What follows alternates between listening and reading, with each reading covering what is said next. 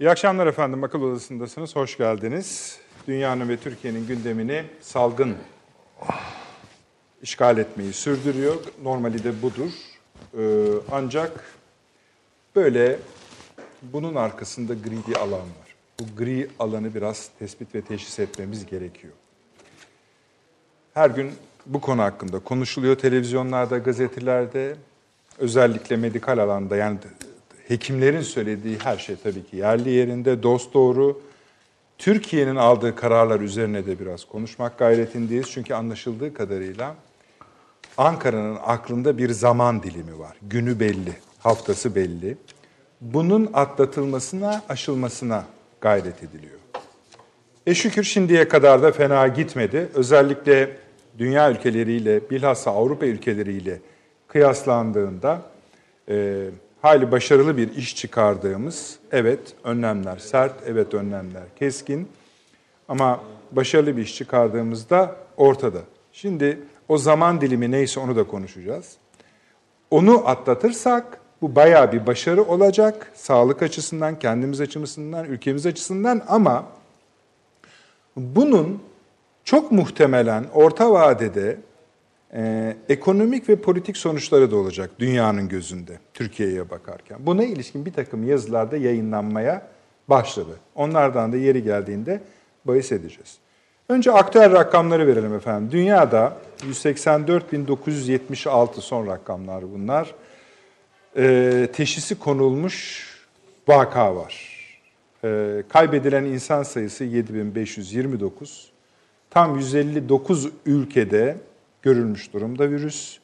Bu 7.000, yani Avrupa'nın durumuna örnek olsun diye verelim ki bugün 3 ayrı ülkeden, yani Almanya, İngiltere, Fransa'dan bilhassa bahis edeceğiz.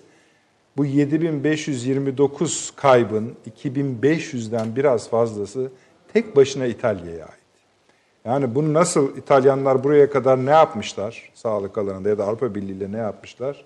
Gayet merak edilecek bir konu. İngiltere'den ve Almanya'dan gelen haberlere, yarı resmi sızıntılara da bakarsanız, bir parantez açarak hemen söyleyeyim. İngiltere'de dün konuşulan şuydu.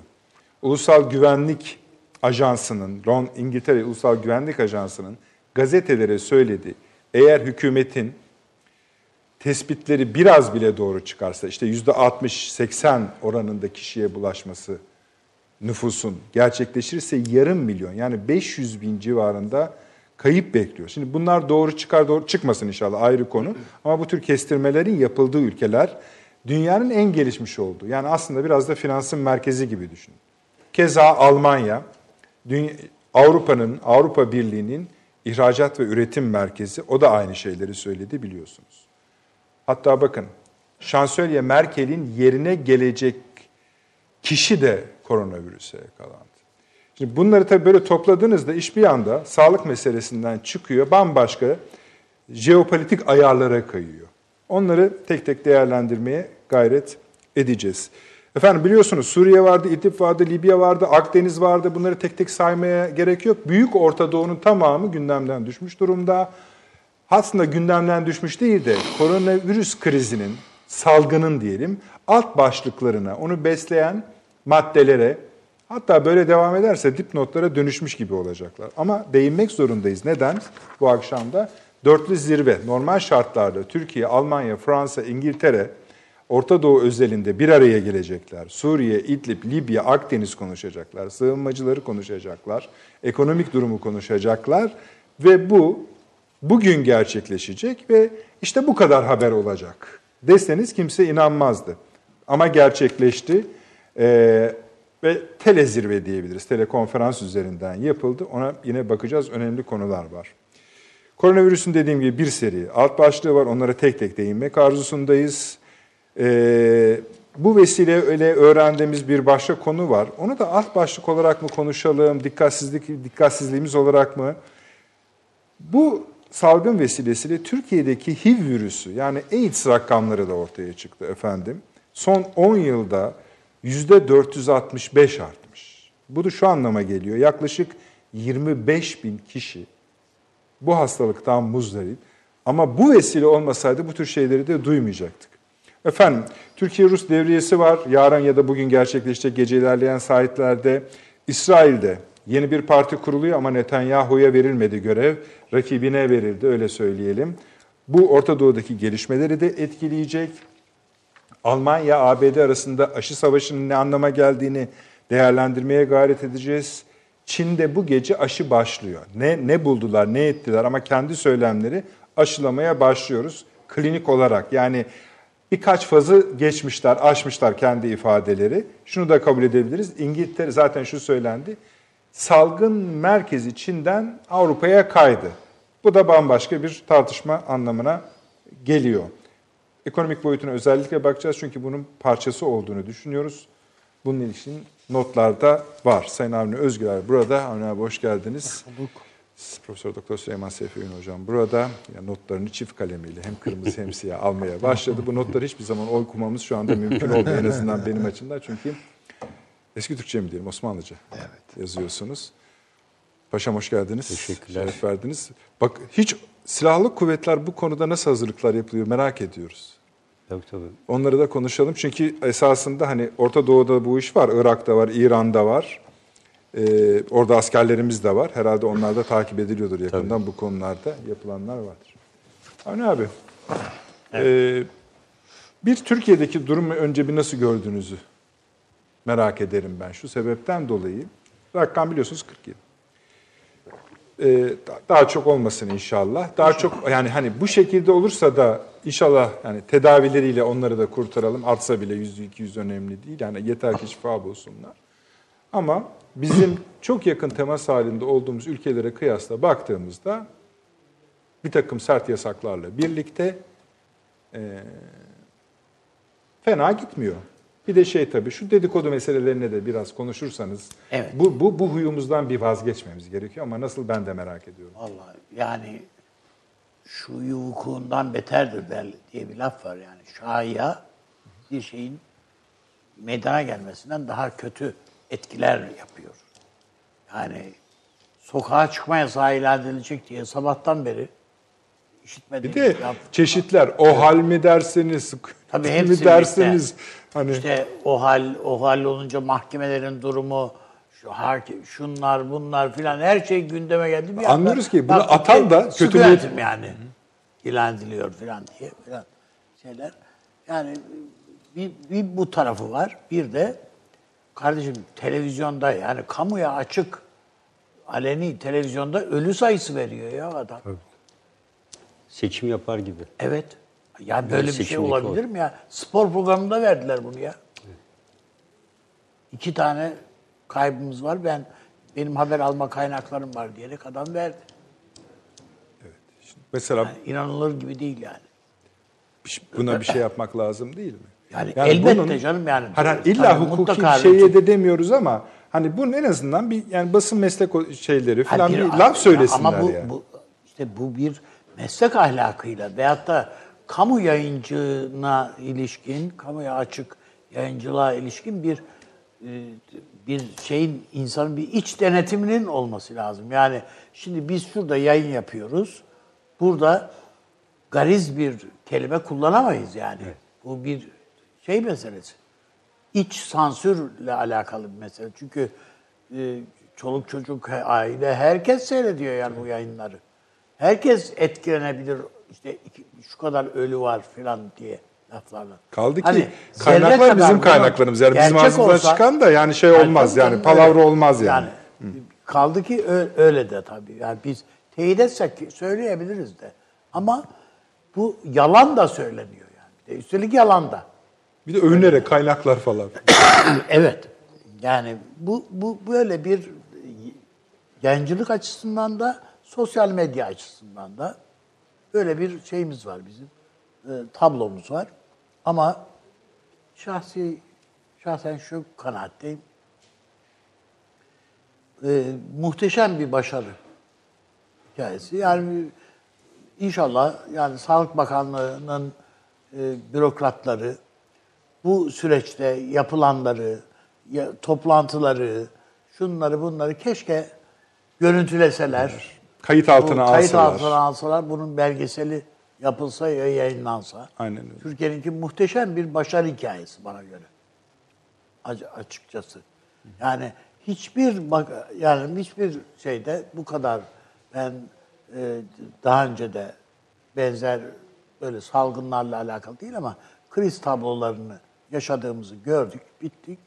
Efendim bu kadarını sıkı tuttuğumuzu yani ve gevşetmediğimizi. Tabii.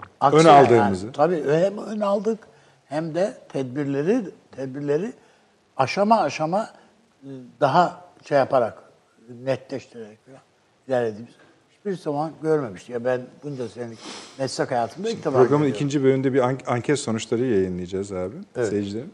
Oradaki sorulardan biri, Türkiye'nin koronavirüsle mücadelesini nasıl buluyorsunuz diye soruluyor. 3 ayrı ay için sorulmuş, orana inanamayacaksınız. Yani birincisinde tam anlaşılmıyor koronavirüs çünkü daha çok erken. Evet. %20'den %75 galiba, neyse yani paylaşacağız izleyicilerimize. Böyle bir başarı oranı var, yani takdir ediliyor. Ve böyle giderse de... Yani bu sadece bize ait bir tespit değil. Yani uluslararası alanda da, yani İtalya'da restoran sahipleri gemi tutup Türkiye'ye, Fethiye'ye yerleşelim diye öyle şey yapıyorlar. Yani bu olacak şeyler değil yani. Orada yok bu tür şeyler diye. Dünyaca ünlü bir doktor değil mi bu Mehmet Öz? Evet. Efendim dedi ki ya, ellerinizi Türk usulü yıkayın dedi adam. Nasıl yıkanacağını gösterdi televizyonda. Yani bunların hepsinin ben Türkiye adına artılar olduğu kanaatindeyim. Kaldı ki zaten işte Amerika ülkeye geliş serbest yasağı olmayan 2 ülke. Tabii. Madem işte, en çok suratını yani batıya çevirenler varsa buyursun yani baksın. Özel bir sempatisinin olduğunu abi herhalde söylenemez. O kadar ki yani Trump yani koronavirüsü demiyor, Çin virüsü diyor adam yani. Çin'i yere batırmak için yani bu fırsatı bile kaçırmayan bir adam yani. Ama bunun da ötesinde, gerçi şimdi hocamlar da şey yapacaktır, altını çizecektir ve genişletecektir. Korona virüsü ben dünyada yeni bir siyaset anlayışı ortaya çıkardı. İnşa etmeye başladı yani. Güzel. Daha doğrusu. Hı hı. Yani bununla ülkeler arası ilişkiler, şimdi şu anda mesela bir takım ülkelerde, bu Kuzey Avrupa ülkelerinin bazısında resmen sıkıntı ilan edildi. Yani sokakta, İsveç'te sokakta asker var yani. Değil mi? İsveç'te mi? İngiltere'de mi? İngiltere'de de var. Evet, sokakta asker var basmaya yani. Bu önemli bir şey. Ülkeler arası ilişkilerde de var. Artık Schengen falan işlemiyor yani Avrupa'da. Sen istediğin kadar serbest geçiş anlaşması yapmış ol. Yani işlemez diyor adam. Yani kardeşim yok. Benim ülkeye gelemezsin, giremezsin diyor. Ondan da öte artık mesela işte ülkeler, bugün biz bir tanesini yaşadık. Artık telekonferansla liderler bile tokalaşmıyorlar. İşte canlı yayında birbirleriyle görüşüyorlar filan. Bunların hepsi tabii Amerika'nın attığı uydular üzerinden olduğu için yani beyefendilerin bilgi zahatında yapılıyor bu görüşmelerin tamamı zaten. Bu böyle bir tablo doğdu. Benim şaşırdığım şey yani bütün bu ülkelerin tablosunu sen saydın değil mi? Hı. Bütün bunların içerisinde Rusya'nın durumu ne? O arkadaşlar belirsiz. Avni Bey konuşurken yani, ama listeyi de verelim izleyicilerimiz. Yani virüs oraya gitmedi mi kardeşim ya? Hiç. Veya oraya ilişkin bir bilgi var mı bilmiyorum. Taşansı Hoca olsaydı kulağı atar şimdi biraz sonra. Bizi sorardık, izliyor şu anda. Sorardık. Hı hı. Ama yani orada da vardır bir şeyler. Yani onlar yani şöyle yaptılar abi. Kapıyı komple kapattılar. Tabii. Olmasın da. Yani kapıları kapattılar onlar. Ama tabii koronavirüse yakalanan hastaları var. Fakat düşük, çok düşük rakamlar yani kıyasla. Macron için Amerika, Trump yasaklayınca uçuşları, Fransa'dan gelenleri falan yasaklayınca dedi ki virüs pasaport kullanmıyor efendim dediydi. Yani istediği kadar kapıları kapat yani. Bir yerlerden bir şeyler gelecekse geliyor. Ama basbayağı Rusya'nın durumunu yani ben bu manada merak ediyorum esasında. Arkadaşlarımızı paylaştık. Kaç arkadaşlar orada bir bakın ben göremedim. Rusya için kaç diyorlar. Ve ben... tabii bir de savaş bölgesi yani var. Tabii. Yani Suriye durumu ne? Efendim Irak durumu nedir bölgede? Bütün o şeyine rağmen Suudi Arabistan'da öyle çok fazla abartılacak bir şey yok. Olmadığı anlaşılıyor. Öyle değil mi? Evet. Yani açıklanan, gelen şeylere bakılırsa öyle çok fazla orada da bir sıkıntı olmadığı anlaşılıyor. Ya şimdi sıcağın etkisi mi, şu mu, bu mu? Onları bilemem yani ama bir şekilde var yani. İşte liste şeyler orada. Yani ilk 10'u saysak İtalya, İran, İspanya, Fransa, ABD, Güney Kore, İngiltere, Japonya diye gidiyor. Hollanda da var tabii. Yani İtalya'daki rakam 27.980. Evet. Rusya 93'e 0. Yani 93 teşhisi konmuş koronavirüs hastası var. Kayıp yok. Yani bizim hemen aynı evet, gibi. Yani evet, nüfusuna yani araziye göre diyelim en azından. Belki de onlar da yani sıkı tedbirler aldılar yani bilmiyoruz tabii. Yani mesela İtalya ile bir şey mi söylüyorsun? Sibirya tarafı falan daha henüz yoğun kar olduğu için oralara virüsün bulaşması falan -50'ye -60 derece. Ya da bulaştıysa yani bir de tabii Rusya evet, burası ne kadarı bize yansıyor ne kadarı tabii yansımıyor. İnternet bağlantısı veya şeylerle. Olabildiği kadar ama yine de artık bu dünyanın bu tablosunda yani çok fazla öyle sır kalmaz çok büyük bir tabii dalgalanma olsa yani gelirdi kulağımıza. Mesela duyardı. Hızla gelişen mesela Almanya'da rakam hızla yükseliyor yani 7500'e evet, doğru gidiyor. O da bayağı bir rakam yani. Tabii. Yani. Ki bu daha biraz da İtalya gibi değil daha geç orada başladı. Ama ilk defa dünyada bir bu bilim ve yani işte araştırma alanları. Türkiye'de de öyle yani bu Türkiye'de İTÜ'nün kampüsünde bir takım kit üretiminde çok önemli gelişmeler falan da olmuş falan diye açıklandı. Daha Amerika ve Çin talip olmuş Türkiye'deki şeye, projeye. Birlikte üretelim falan diye. Bunlar işin teknoloji tarafı tabii. Yani o tarafını bilemeyiz. Ama biz de işi yani üfürükle halletmeye niyetlenen insanlar da var tabii. Yani yok değil bunlar da. Yani şöyle yapsanız iyi olur falan gibi kendilerince. Televizyonlardaki tartışmalarda bir ciddiyet kayboldu artık. Bildiğiniz gibi. Yani herkes her zaman aynı konuşmacılar nasıl yani Suriye meselesini nasıl konuşuyorlarsa aynı konuşmacılar korona virüsünü de konuştukları için Türkiye'de yani artık şirazesinden çıkmış gibi gözüküyor. Yani kelle paçayla korona nasıl engellenir falan da dahil buna falan. Var yani bunlar. Şöyle tabii. Ama bu yeni siyasetin inşasına tabii korona üzerinden, virüs üzerinden değil ama başka şeyler. Bir, kardeşim biyolojik savaş şeyi midir bu şu anda? İşte o zaman otomatikman koronavirüs oluyor. Bu, işte tamam yani bir, buna giriyoruz. Dünyanın evet şimdiye kadar iyi kötü bu konularda hep filmler yapılıyordu, romanlar yazıldı, şunlar bunlar.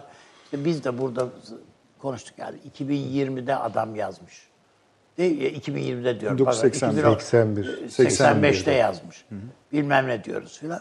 Ama kimisi de diyor ki işte o koronanın başka bir modeliydi. Şimdi yeni modeli çıktı işte bu yeni modeli diyor filan. Ama belli ki bir biyolojik savaş, bir saldırı, biyolojik bir saldırı şu ya da bu modeli ile üzerinden olsun, korona üzerinden geliyor Türkiye. Bütün dünyaya diye bir şey var. Bir alt doku var yani. Bir hazırlık var. Bu yazarlara kadar indirgenmiş yani bu iş. Bunun filmleri yapılmış, bilmem nesi yapılmış. Salgın diye bir film var. Filmde gösterilen zaten bugünkü tablo. neredeyse. Onun için ben bunun nasıl bir siyaset inşa edeceğini onu merak ediyorum ve onun üzerinde daha fazla durmamız gerektiğini düşünüyorum. Şimdi onu sizin merak etme hakkınız yok, onu söylemekle mükellefsiniz. Hayır, görebilirsiniz. Yani elbette bu konuda bir takım gelişmeler var. Türkiye'de de hatta Amerika'nın üstlerinde de, Türkiye'de de bir takım şeylerin, stokların olduğunu Amerikan üstünde Hasan Köni Hoca söylediydi. Öyle bir şey var.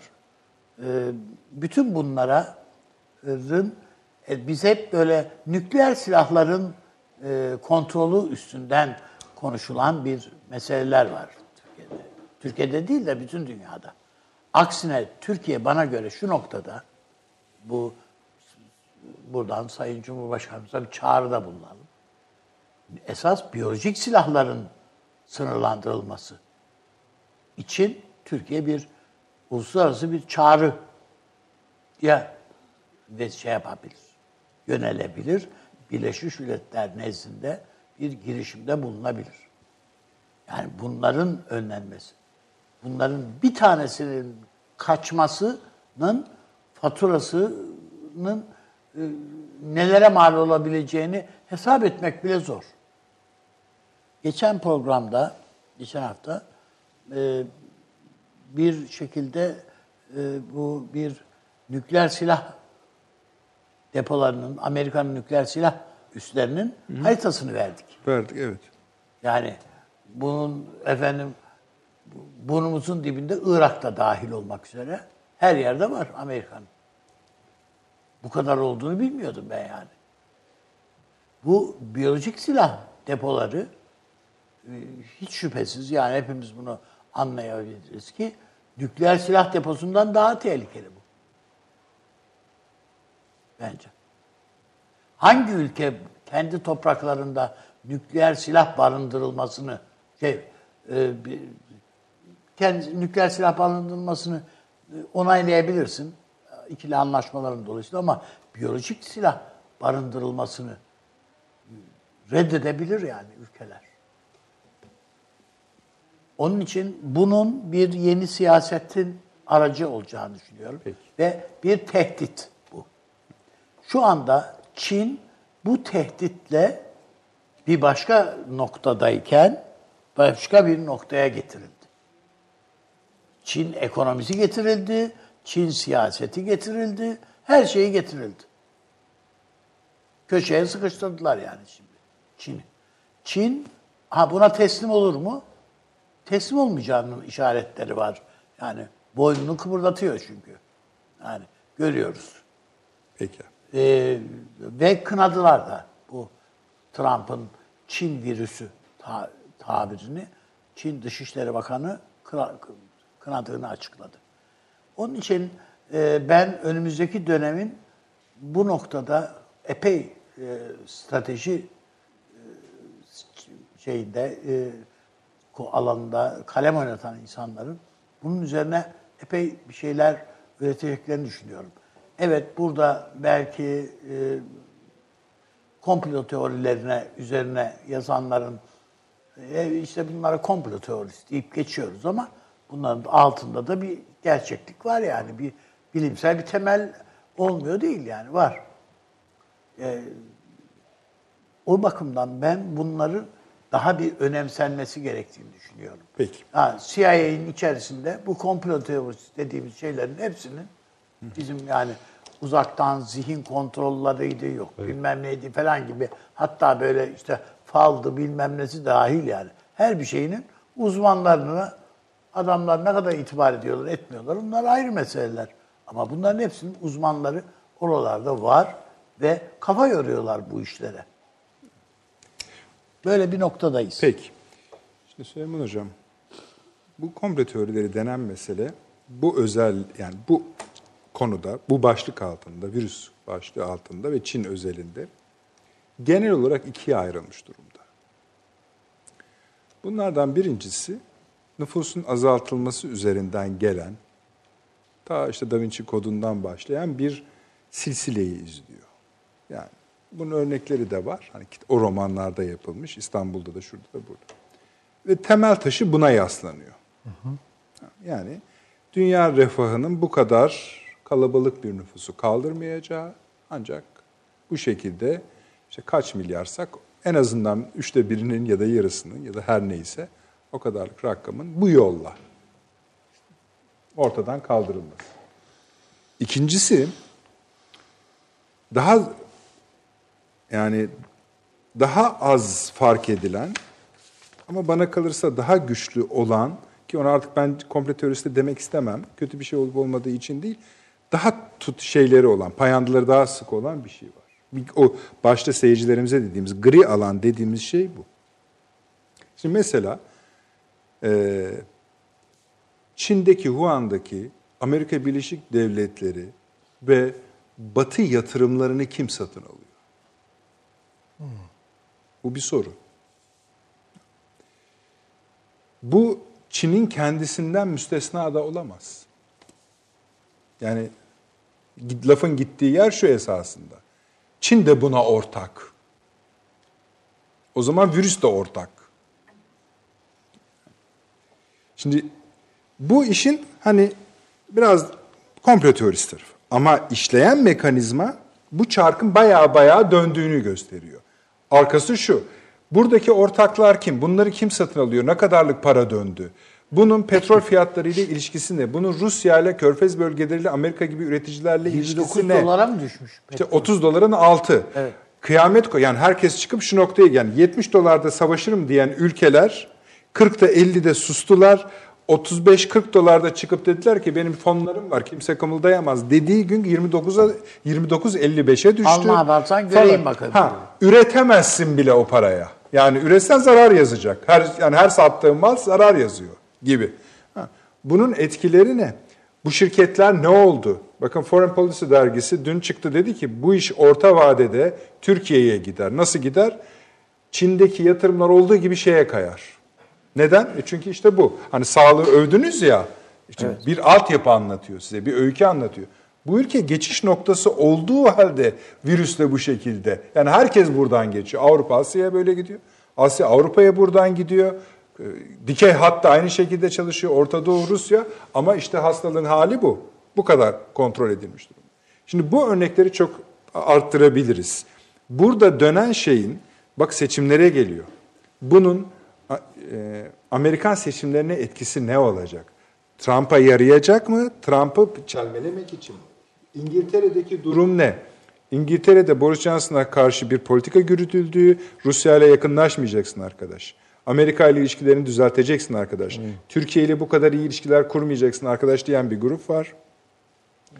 Bu grubun türevleri var Fransa'da, Almanya'da, bir boyutu bu. Amerika'daki hangi grup bu Çin virüsleriyle daha ilintili ve siyasette neyi temsil ediyor? Bunu ürettikçe üretebiliriz. Bunun sonucu işte dediğim gibi Foreign Policy'nin yazısında bu iş orta vadede Türkiye'ye yarar, yatırımlar oraya gider gibi. Biz diyoruz ki mesela izleyicilerimize, virüsler için, yani bu hastalıkla, salgınla mücadele için Türkiye'nin kafasında bir rakam var, tarih var. Onu atlatmaya gayret ediyor, bu keskinlik o. Onu atlatırsa daha ferah olacak. Artsa bile hastalar, ama aynı zamanda Türkiye herhalde dünyadaki imajını da, duruşunu da korumaya çalışıyor. Bu da görevi zaten. Böyle de bir durumu var. Şimdi az konuşmaya gayret ediyorum ama o kadar çok ki seyircilerimizden hemen bir sürü işte şey gelmeye başladı, mesaj gelmeye başladı. Yani tablonun ekonomiyle ve politik istikrarla ilintili bir hali var. Bu hali o gri bölgeye oturtup tam hem telaffuz hem nasıl diyeyim, izah edebiliyor muyuz? Evet.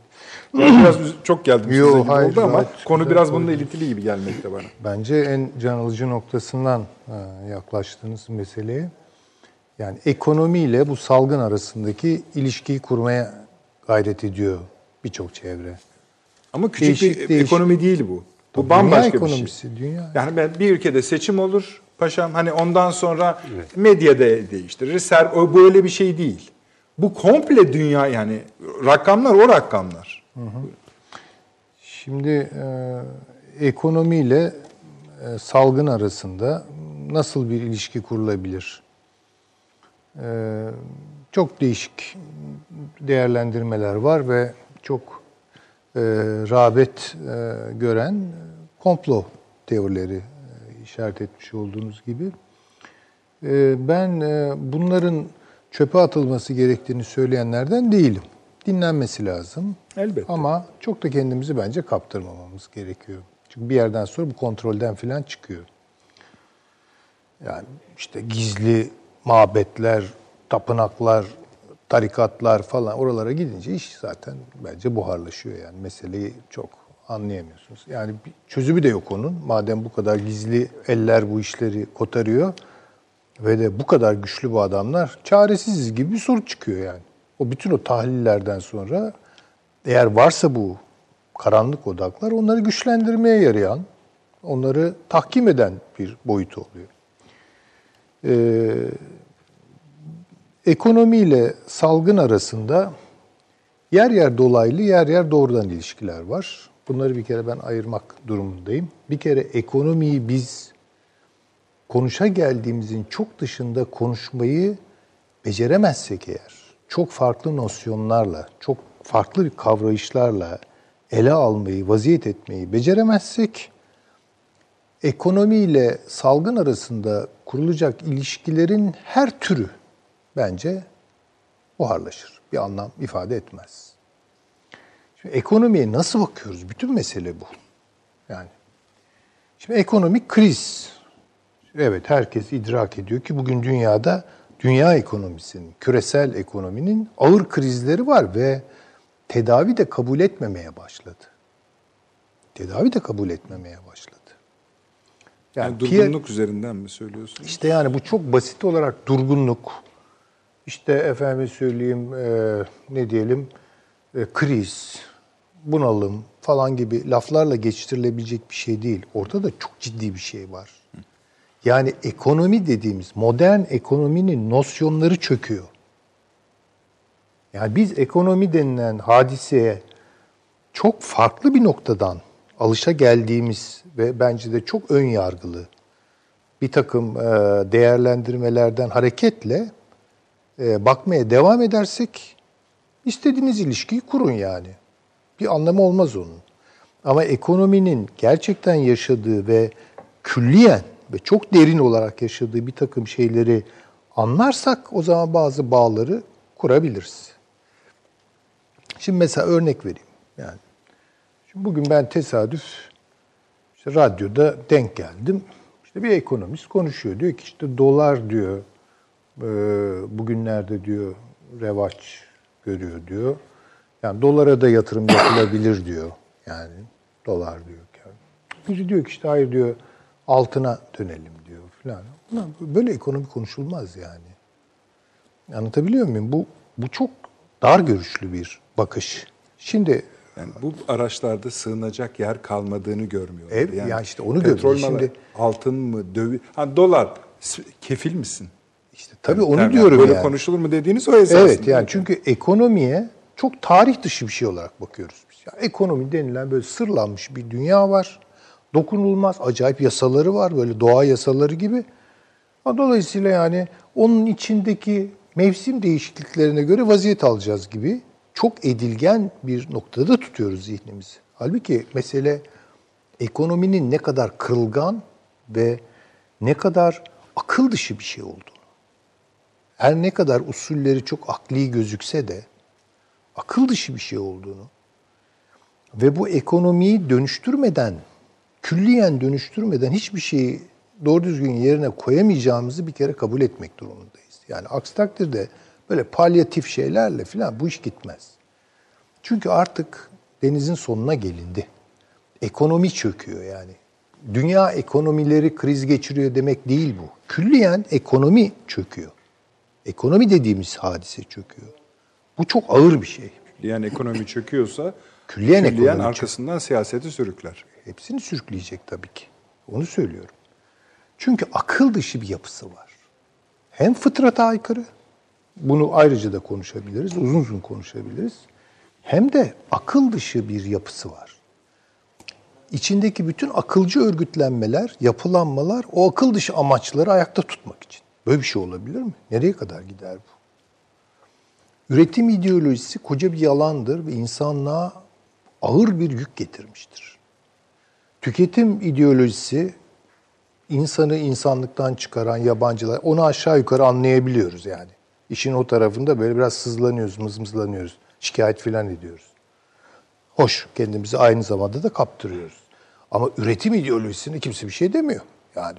Üretken bir insanlık, üretim gelişecek, işte refah artacak falan.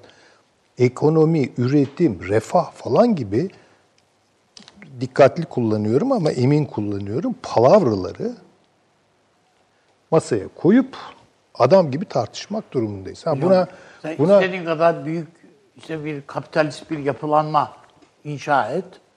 Bir tane mikroskopta gördüğün bir tane hayvan, virüs geliyor, senin bütün sistemini yani bence temelinden sallayıveriyor. Yani kapitalizmi, bir virüsün yenebileceğini yani kapitalizm dediğimiz hikayeyi bizzat kapitalizmin kendisi bitiriyor.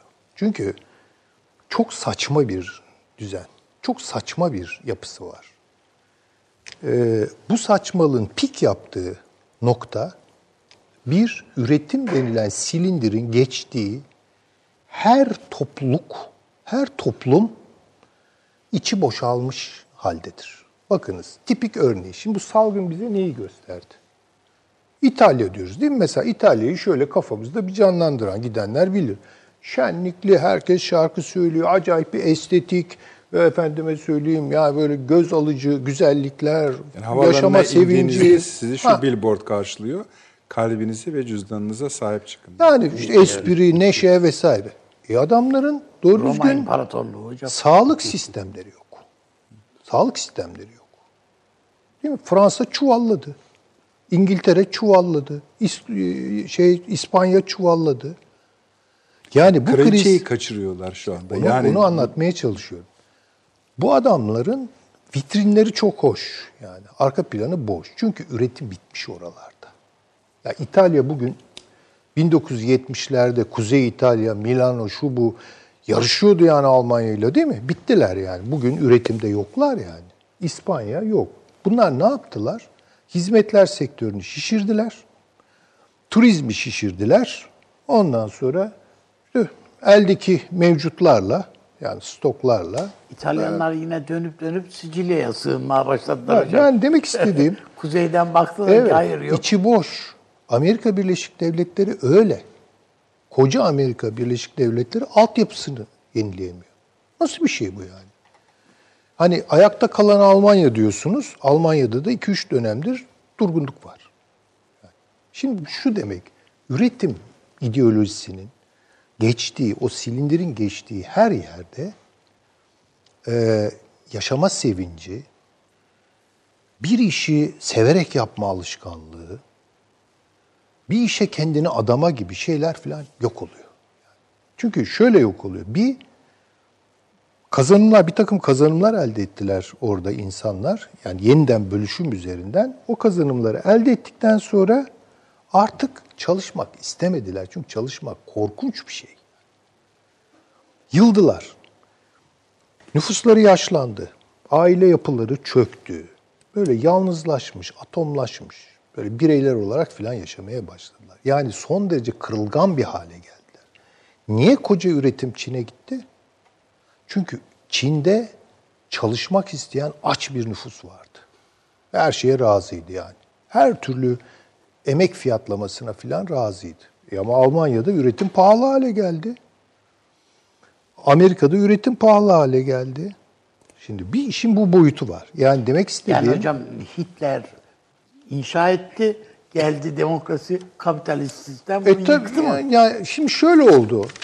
Yani bu 2. Dünya Savaşı'ndan sonra, Hitler dönemi tabii biraz farklı ama 2. Dünya Savaşı'ndan sonra merkez sağ, merkez sol arasında bir şey vardı, konsensüs.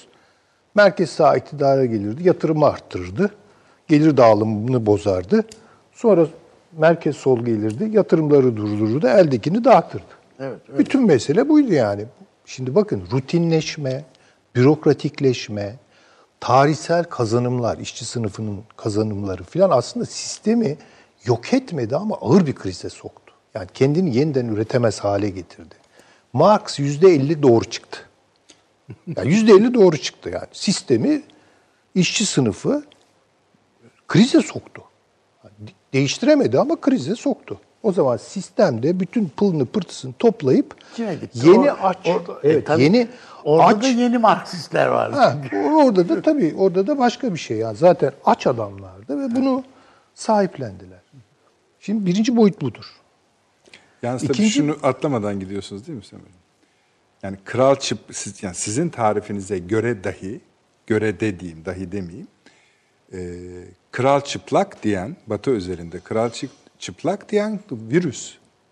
Şimdi ortaya çıkardı bunu. Tamam, onu diyoruz. Ha, onu diyorum yani. Tamam. Bunu ortaya çıkardı. O zaman doğal olarak şu, yani kasıt ne? Var mı yok mu? Şimdi bence o şekilde kurulamaz yani ilişkiler. Buyurun. Yani ben herhalde biraz uzun konuşacağım ama yani buyurun. Mümkün olduğu kadar iktisatlı davranmaya çalışıyorum. İkinci boyutu şu, akıl dışı bir ekonomi. Özellikle 1913'te o Fed'in kuruluşuyla başlayan, sonra 1971 Bretton Woods, arkasından işte 2008 krizi vesaire. Ekonomi dediğimiz şeyin o akıl dışı, fıtrat dışı dünyasının en çılgın ve en akıl dışı noktaya, zirveye geldiği yer. Finansal şişme, yani finans oyunları. Şimdi bu hakikaten ekonominin kendi içinden çıkan bir çelişki ve ekonomi bunu çözemiyor. Yani ne yapıyor? İşte acayip bir kredilendirme sistemi kuruyor. Hedge fonlar, türev fonlar, böyle kağıtlar havada uçuşuyor falan. Hiç bunların artık ne altına, ne gümüşe, ne üretime bağlı bir karşılığı yok.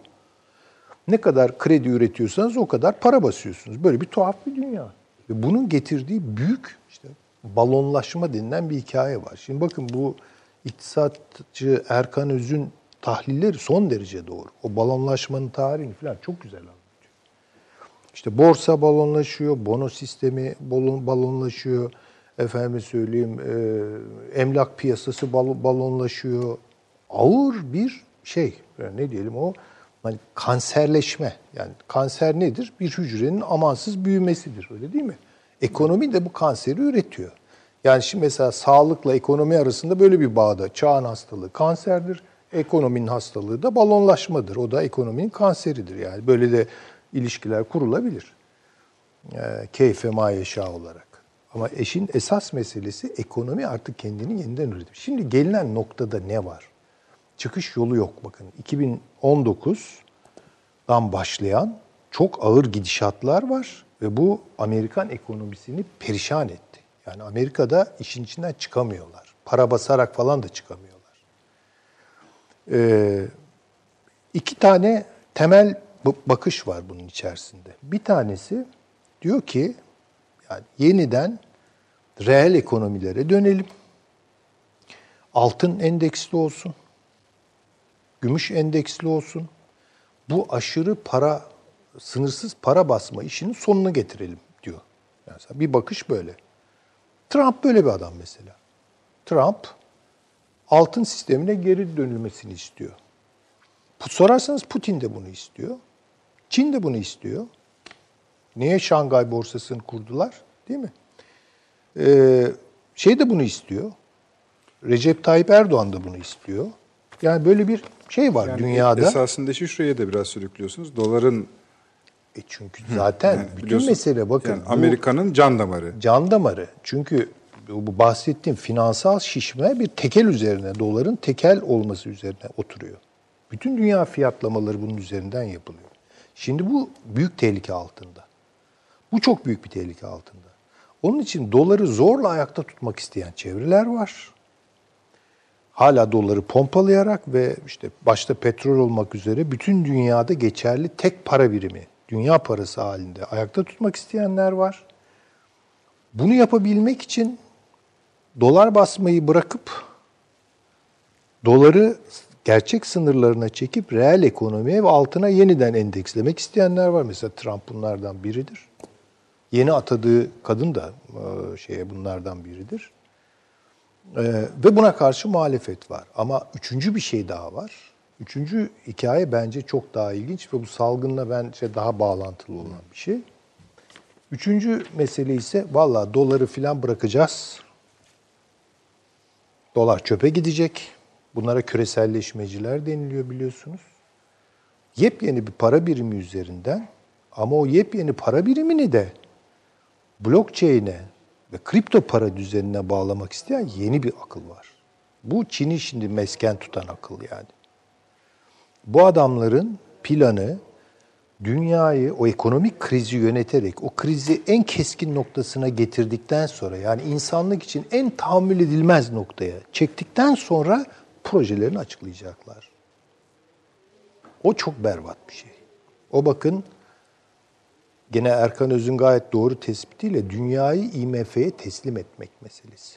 IMF kendi para birimi, SDR ve bunu blockchain ve kripto yapılar üzerinden kontrollü bir şekilde bütün dünyayı empoze etmek ve bütün dünyayı kontrol eden yeni bir para düzeni kurmak. Bu doları da atıyor çöpe. Yani dolarla da ilgilenmiyor. Şimdi bahsettiğim o direnç yapıları, işte Putin, Erdoğan, Çin'dekiler, Xi Jinping, hatta Trump, bu adamlar ise yani yeniden altına bağlamak, altın üzerinden bir dünya ekonomisi kurmak. Bakın bunu 2012'de Tayyip Bey söylüyordu, savunuyordu yani. İlk savunanlardan biri. Ve Türkiye muazzam altın biriktiriyor şu ara. Geçen yıl dünyanın en fazla altın alan ülkesi Türkiye. Bütün ülkeler ya, aklı başında ülkeler buna hazırlanıyorlar yani. Anlatabiliyor muyum? Şimdi bunların şöyle, arasında bir... Dünyanın en fazla altın stokuna sahip ülke Almanya. Rezervi en yüksek. Şimdi ben Amerika'dan da yüksek. Amerika'da zaten altın kalmadı. Yani 8.000 tona falan düştü. Biz de bir ara çekmiştik biliyorsunuz. Evet ya, ama çektik. Hollanda'da çekti, Almanya'da çekti. Herkes çekiyor. Yani şeydeki, Amerika'daki rezervler, dünyası evet, onları çekmeye başladılar. Muazzam yatırım yapıyor. Rusya, Hindistan, Türkiye, bunlar çok ön planda. Geçen yıl Türkiye ipi göğüsledi, birinci göğüsledi. Şimdi demek ki bir geçiş olacak. Onun kavgası var. Şimdi bu virüs meselesi çıktı ya, bu virüs meselesi, bunun salgını, valla bunu çıkarttılar mı, çıkartmadılar mı? Birileri bunu işte biyolojik savaş üzerinden dünyaya soktu, empoze etti, bilemem. Neyse, ben sonuçlara bakarım. Bu sürecin içinde o sürecin katalizörü. Yani anlatabiliyor muyum? O krizin, ekonomik krizin içinde yaşanan çok tuhaf insanlık durumlarını belirgin hale getiren, birbirine güvenmeyen, birbirinden uzaklaşan, tokalaşmayan, kaçan, değil mi yani böyle bir herkesin evinde oturduğu bir yapıda, bir düzende çok daha kontrol edilebilir bir şey ortaya çıkarıp, bir tablo ortaya çıkarıp, bir insanlık tablosu ortaya çıkarıp buna bir şey giydirmek isteyenler için ideal bir ortam. Yani demek istediğim o. Şimdi dolayısıyla mesela Türkiye açısından bakıldığında bir, doların kurtarıldığı bir dünya Türkiye'nin işine gelmez. Eğer kurtarılabiliyorsa dolar düzeni yani. Ama bunun yerini almak isteyen yeni yapı, yani bu işte IMF, SDR para birimi üzerinden filan empoze edilmek istenen yeni yapı çok daha berbat bir yapı. Bir kere burada biz taraf değiliz. Türkiye'nin oynayacağı rol, yani bulunduğu yerde oynayacağı rol esas olarak yeniden sağlam para rejimine geçildiği bir şeydir, noktadır. Bunun politikalarını yeniden inşa edebilirse dünya bir feraha çıkabilir, bir düzlüğe çıkabilir. Bunu yapamazsa ister dolar kurtulsun, değil mi? İster SDR gelsin onun yerine, fark etmiyor ki. İkisi de birbirinden beter. Şimdi arkadaşlar bu altın rezervi meselesindeki Kasım 2019 rakamlarını attılar. Buna göre mesela Kasım ayında 4 sıra birden yükselmiş Türkiye. İşte onu söylüyorum yani. Yine tabii Amerika başta bulunuyor. Malum neden? Bretton Woods'tan gelen bir şey bence o. Hüseyin Hocam. Amerika'daki altın rezervi 8.000 tona indi. Evet, 8.000 ton burada da. 8.000 ton. Sonra Almanya var. Tabii Almanya 3.300 var. 3.300 ton civarında. Tamam. Arkasında bir ülke yok, IMF var. IMF de yapıyor bunu. Tabii işte mesele burada. İtalya'da bayağı altın varmış. Goldman Sachs da yapıyor. Enteresandır. Ondan sonra, evet. Bak ilginç bir şey esasında hani paşam hani bu listeyi virüsün bulaştığı ülkelerle de kıyaslayabiliriz. Çünkü İtalya, Fransa, Rusya, Çin ilk 6'dalar. O da ilginç. Biz bu listede mesela 14. sıradayız. Ne kadarmış? 385,5 ton. Ama Türkiye'de yastık altı muazzam. Tabii, altın, ama bu altın, bütün ülkeler listesi zaten. Bu çok iyi. Yani hayır, demek ki 18. Türkiye'de yastık altı dünyada bir numara yani. 6.000 ton. Kirli çıktı diyorsun. Tabii yani altını hem devlet topluyor hem millet topluyor yani. Böyle de bir şeyimiz var. Şöyle bir özellik var, onu söyleyeyim de. Dünyanın neresinde bir altın madeni olsa ve işletilmeye başlansa şu veya bu bir takım vekiller bularak Almanya engellemeye çalışır. Tabii cıngar çıkarır. Çıkarır. Çünkü bulunan her altın, her gram altın tabii adamın stoklarının değerini düşürüyor. Tabii. Hani şimdi sizin dediğiniz eşik var ya, Türkiye bir eşiği geçmeye çalışıyor dediniz ya, doğru bir tespit sizin yaptığınız. Eşik o işte. Hı-hı. Şimdi bu salgın meselesini ekonominin içinden gelen veya ekonomiyi yönlendiren bir şey olarak görmüyorum ben.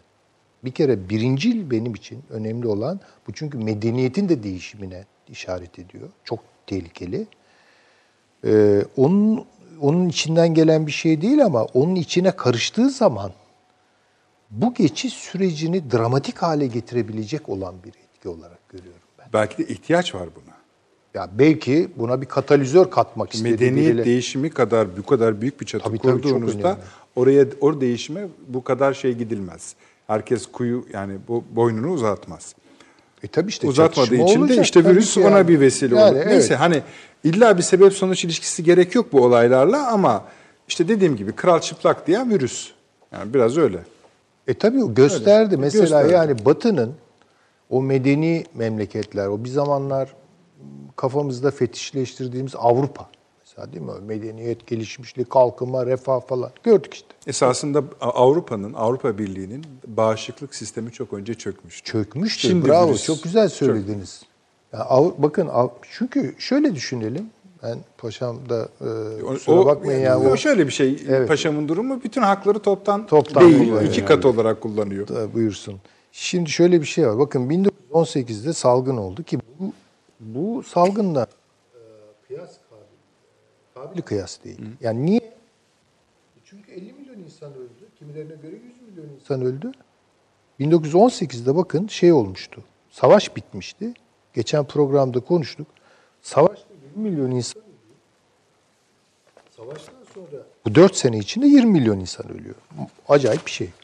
Savaştan sonra 1918'de hemen virüs çıkıyor. Salgın çıkıyor. İspanyol gribi. 50 milyon 8 ayda ölüyor. Bu minimum. Yani kimileri 60 diyor, kimileri 100 diyor. Şimdi bu nasıl bir şey yani?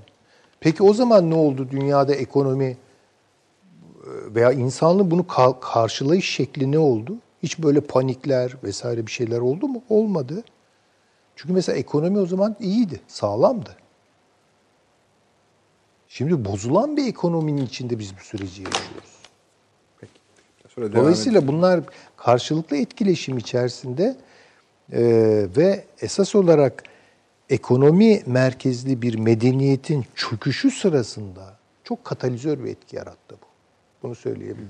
Şimdi Süleyman Hocam, mesela buna eklenebilecek mesela 6 merkez bankası birleşti biliyorsunuz. Tamam. Bununla mücadele için.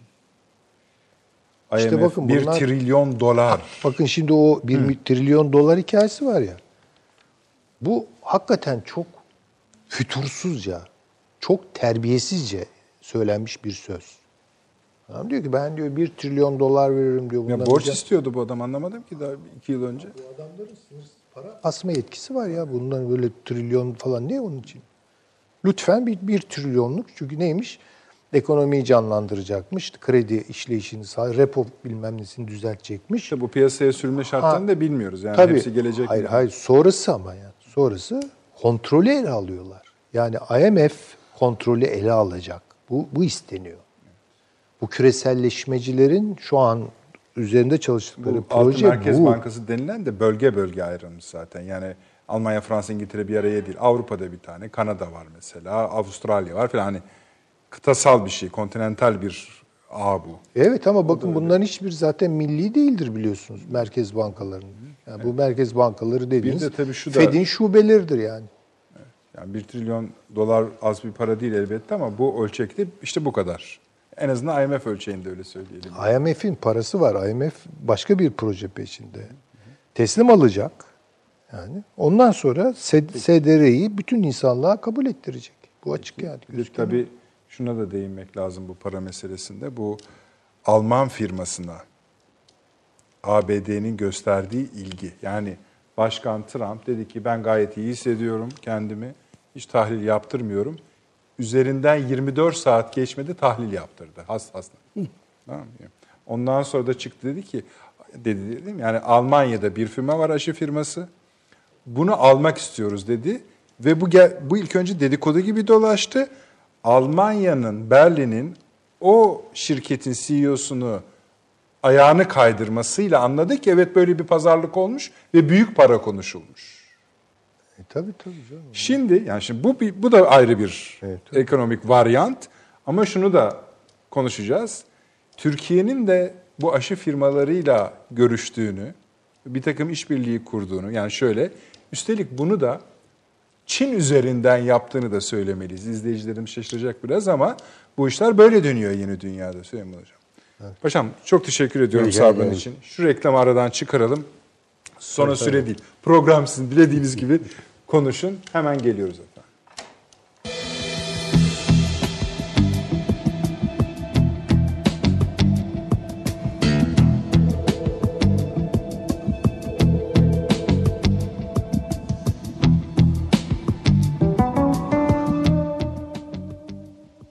...30 saniye reklam arası.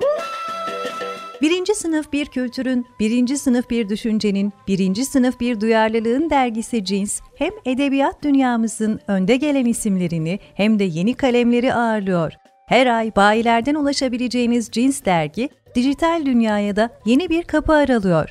Sayfalara sığdıramadığımız kıymetli yazılar, merak ettiğiniz yazarlarla Cins sohbetler, dergiden ekrana yansıyacak röportajlar ve tabii podcast. Şimdi sizleri Cins'i tüm sosyal medya mecralarından ve gezete.com adresi üzerinden takip etmeye davet ediyoruz.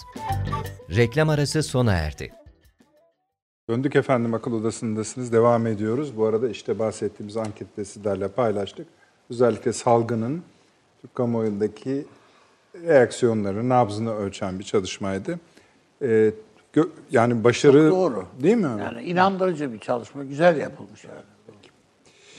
Paşam buyurunuz. Yani, artık nereden giriş yapacaksınız bilmiyorum ama. Şöyle, Birleşmiş Milletler'de geçen programda da ifade etmiştim. 1991 yılında Birleşmiş Milletler'in kalkınma konulu toplantısında ilk kez insan güvenliğinden söz etmişlerdi. Ve bu güvenliğin alt boyutları içinde afet yönetimi, salgın hastalıklar ilk kez burada tanımlandı ve kapsamlı bir şekilde ve çevresel etkiler de tanımlandı. Ve bütün ülkeleri bu tarihte insan güvenliği konusunda detaylı bir şekilde tedbir alınması gerektiği bu Birleşmiş Milletler'in kalkınma raporunda da mevcut. Tabii bu en son gelişmeler dünyanın tekrar yeni bir anarşik ortama doğru gittiğini, yani realizmin tekrar realist döneme zaten dönülmüştü dünya. 3. Dünya Savaşı'nın esasında şu anda devamını görüyoruz. Bu da salgın hastalıklarla devam ediyor. 3 mü dediniz? 3. Yani zaten 3'ü başladı demiyor. Devam ediyor. Yani 3. Dünya Savaşı devam ediyor ve dolayısıyla burada başka bir isim belki bulunacaktır. İşte realizme karşı Avrupa'nın, Amerika'nın uyguladığı saldırgan realizm kavramı diye bir ifade vardı. Buna da belki asimetrik saldırılarla bezenmiş realizm gibi bir isim ortaya konulabilir diye düşünüyorum. Dünya tamamen giderek anarşik bir ortama daha çok gidiyor. Ve bence en önemlisi artık Dünya Sağlık Örgütü, Birleşmiş Milletler zaten dünya insanların gözünde güvenilirliğini yitirmişti. ve bu tür krizleri yönetme beceriksizliğini bir kez daha bütün dünyaya ortaya koydular. Sadece bunu pandemi ilan ederek ortadan sıyrılmanın bir anlamı yok. Bugün yine Deniz Ülke Arıboğan Hoca'nın hep ifade ediyorum, Duvar isimli bir kitabı vardı. Hı hı. Bu kitapta dünya giderek duvarlardan örülen ulusal sınırlara kapanacak demişti. Ve şu anda bu alınan tedbirler Duvar kitabının bence birebir artık uygulanmaya başladığını görüyoruz. Yani sadece orada eskiden Çin'den, havadan, uydudan bakılınca Çin'deki set görülürdü. Şimdi işte Suudi Arabistan'daki 700 kilometrelik sınır, Türkiye sınırlarının hemen hemen büyük bir kısmı, Meksika'da Amerikan sınırları, birçok yerde duvarlar yükseliyor, o zaman, terör örgüler. Yani Pink Floyd The Wall 2'yi çıkarmaları lazım değil mi? Evet. Yani? Evet. Yani bu dediğim gibi bu konu, yani şu anda uçuşların yasaklanması, kara geçişlerin, hava geçişlerinin ulaşımının yasaklanması, durdurulması, bu tipik bir şekilde sınırlardan geçişle birlikte mikro milliyetçilik çağının biraz daha önem kazandığını ve bunun siyasete yansımasının bu kriz atlatıldıktan sonra çok şiddetli olacağını ve birçok ülkede erken seçimlere gidilebileceğini ve özellikle popülizm ve aşırı milliyetçiliğin giderek daha çok önem kazanacağını ve birçok siyasi liderden hesap sorma mekanizmalarının yer yer toplumsal ve kitlesel hareketlere neden vererek dünyayı tekrar bir kaos içine sürükleyebileceğini, yani bu sarı yeleklerden de biraz daha farklı, yani insan güvenliği kavramını ortaya çıkarken esasında bu senaryonun içinde bunlar da vardı. Eğer yöneticiler popülizme kaçarlar, gerekli tedbirler almaz ve insan güvenliğinden uzaklaştıkları herhalde toplumu artık karşısına alacaklardır diyordu. Ve şu anda beklenen konu bu. Mesela aynı etkiler Çin'de de bekleniyor. Xi Jinping'e karşı ilk etapta kendi üzerindeki baskı atmak için 800'ün üzerinde yöneticiyi zamanında tedbir almadığı için görevden aldı. Belki onların görevden alma sayıları da böyle oluyor. Ama yani şöyle yaptı Çin. Çin bunu ilk yaptığı şey değil. Çin maden kazalarında, açık ara iş kazalarında açık ara dünya birincisiydi. Xi Jinping başa geçtiğinde ilk yaptığı şey maden kazası olan bölgenin valisini görevden almak oldu. Yani ve sorumluluğu olduğu gibi maden ocaklarının olduğu yerde kontrol ve denetim görevini valilere verdi ve Çin inanılmaz bir şekilde maden kazalarında azalma. Gene ilk sırada ama ciddi bir azalma var sorumluluğu onlara verince ve çok sayıda görev alma. Dolayısıyla Çin burada liyakata bakıyor. Ama en ufacık bir aksaklıkta otoriteye de bakıyor ve süratle görevden alıyor. Bu arada tabii bu süreçte ben Çin'in böyle firmaların yükseltişinde işte bir pilot evresi olur.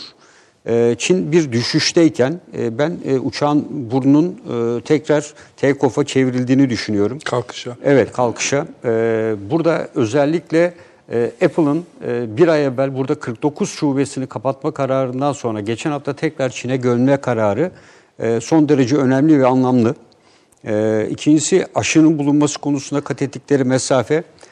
Üçüncüsü yani bugün başlayacaklarını evet, söylüyorlar. Yaygın bir krizin alınan olarak tedbirlerle kriz yönetiminin ilk başta alınan iyi olmayan tedbirler sonucu bu kadar yayılmaya sebep olsa da daha sonra aldıkları keskin tedbirlerle bunu engellemiş olmaları ve kaç milyarlık bir nüfustan söz ediyoruz. Yani o nüfusun orantısı içerisinde önceki rahatsızlıklara göre çok çok düşük bir oranda şu anda ki dün 4 kişiydi sadece. Günde 150, 250, 300 onun yerini... Yani Dünya Sağlık Örgütü de onu söyledikten sonra paşam hani Avrupa artık merkez dedikten sonra Çin belli yani, ki onu eziyor yani. Dolayısıyla Çin eğer bu aşıyı da bulduğu kesinleşirse ben ilk yükselenin Çin borsası olacağını düşünüyorum. Ve Çin tekrar borsa veya benzeri... İşte bu paralel gidiyor. Evet. Bir tez işte diyor ki işte hani bu Çin'in burnunu sürtmek için yapıldı komplo teorisi. Evet. Bir tez de diyor ki yani o zayıf ve en az duyulandı. Şimdi biraz daha duyulabilir sizin özelliklerinizi. Hayır, Çin bunun bir parçası diyor. Evet, Çin tabii bunda hareket etmesinin nedeni tek yol tek kuşağın sonunu getireceği endişesi. Yani bunun bu endişe içinde olduğu için bence bütün ağırlığını aşıya verdi. Yani dünyada bunu ilk benden çıktı ama bunu ilk önlemesini bilen de işte benim gelişmiş sağlık sistemim bunu da çözdü gibi.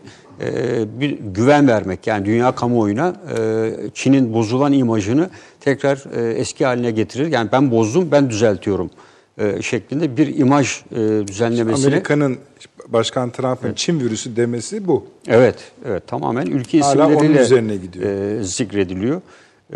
Bu da tabii esasında biyolojik silahlarla ilgili anlaşma var. 1972 yılında yapılmış bir anlaşma var. 72 ülke imzalamış. Ama imzalayan ülkelerin hemen hemen hepsinde biyolojik silahlar mevcut ve bunu kullanmaya da yer yer devam ediyorlar. Ama esas korkutulan bol miktarda elinde Sovyetler Birliği döneminde olan biyolojik silahlar var. Bu silahlar işte insan güvenliği kavramında bundan sonraki terörist unsurların dünyanın bu koronavirüsten düştüğü acziyeti de gördükten sonra bence gerek virüsün başka yollarla üretilip laboratuvar ortamında salınması veya çeşitli şekillerde püskürtülmesi veya hayvanlarla, ki bunu terör örgütleri hep diyoruz ya taklit yapıyor, adaptasyon. Hiçbir terör örgütü bugüne kadar yeni bir şey keşfetmiyor. Bence dünya ülkelerinin içine düştüğü vaziyet, birkaç ülke hariçte Türkiye'nin de olduğu, bu terör örgütlerine ve devlet altı dediğimiz yapılanmalara, aktörlere çok ciddi bir ivme kazandıracaktır ve bu arayış içinde olduklarını açıkçası düşünüyorum. Çünkü işte burada bütün dünya ülkeleri sınırlarını kapattılar. Yani bu benzeri terör eylemlerinde de aynı şeyi yaptılar. Peki Birleşmiş Milletler neyi idare ediyor? Dünya Sağlık Örgütü neyi idare ediyor? Halbuki bu önceki salgınlar çok daha ağırdı. O salgınlarda ki biraz evvel Türkiye'de işte 200 küsür binden söz ettik AIDS'li. Bütün dünyada o da 45-50 milyona yakın tabii AIDS'li insan var. Bununla ilgili sınırları kapatma vesaire gibi bir kavramı yok. Diğer bir önemli bir konu da burada özellikle bunu Türkiye açısından bir fırsat olarak, yani Türkiye Endüstri 4.0'da biraz geri kalmıştı teknolojik dönüşümde. Bu uzaktan eğitim sistemleri ve bütün firmaların özellikle bu süreçte yoğun bir şekilde dijital dönüşüm, 11. kalkınma planında da yer alan bir kavramdı. Dijital dönüşüme büyük bir ağırlık vererek Türkiye'nin bu aradaki mesafeyi de eğer iyi yönlendirilirse ve planlamaya uygun giderse aradaki mesafeyi en azından belli bir seviye indirmesinde de önemli bir fırsat olacağını ben düşünüyorum. Tabii bu süreç iyi yürütülmekle birlikte mesela Milli Savunma Bakanlığı'nın aldığı kararlar ve diğerlerinin biraz daha belki Sağlık Bakanlığı kararlarıyla ve İçişleri Bakanlığı'yla daha stratejik anlamda uyumlu gitmesi gerekirdi diye düşünüyorum. Ne gibi bir eksiklik? Mesela üniversiteler tatil olalı bir hafta oldu ama Savunma Bakanlığı Milli Savunma Üniversitesi'ni bugün açıkladılar ve 13 Nisan'a kadar tatil oldular. Burası savunma üniversitedir. Ben devam edeceğim demek başka bir şey. Evet. Ama niye bir bunlarla birlikte mutlaka yürütülmesi gerekirdi. Mesela Sağlık Bakanı gerçekten son derece uyumlu. Ve bir o yorgunluğuna rağmen zarafetini şeyini kaybetmiyor. Kimi yaklaşımlara o kadar söyleyelim.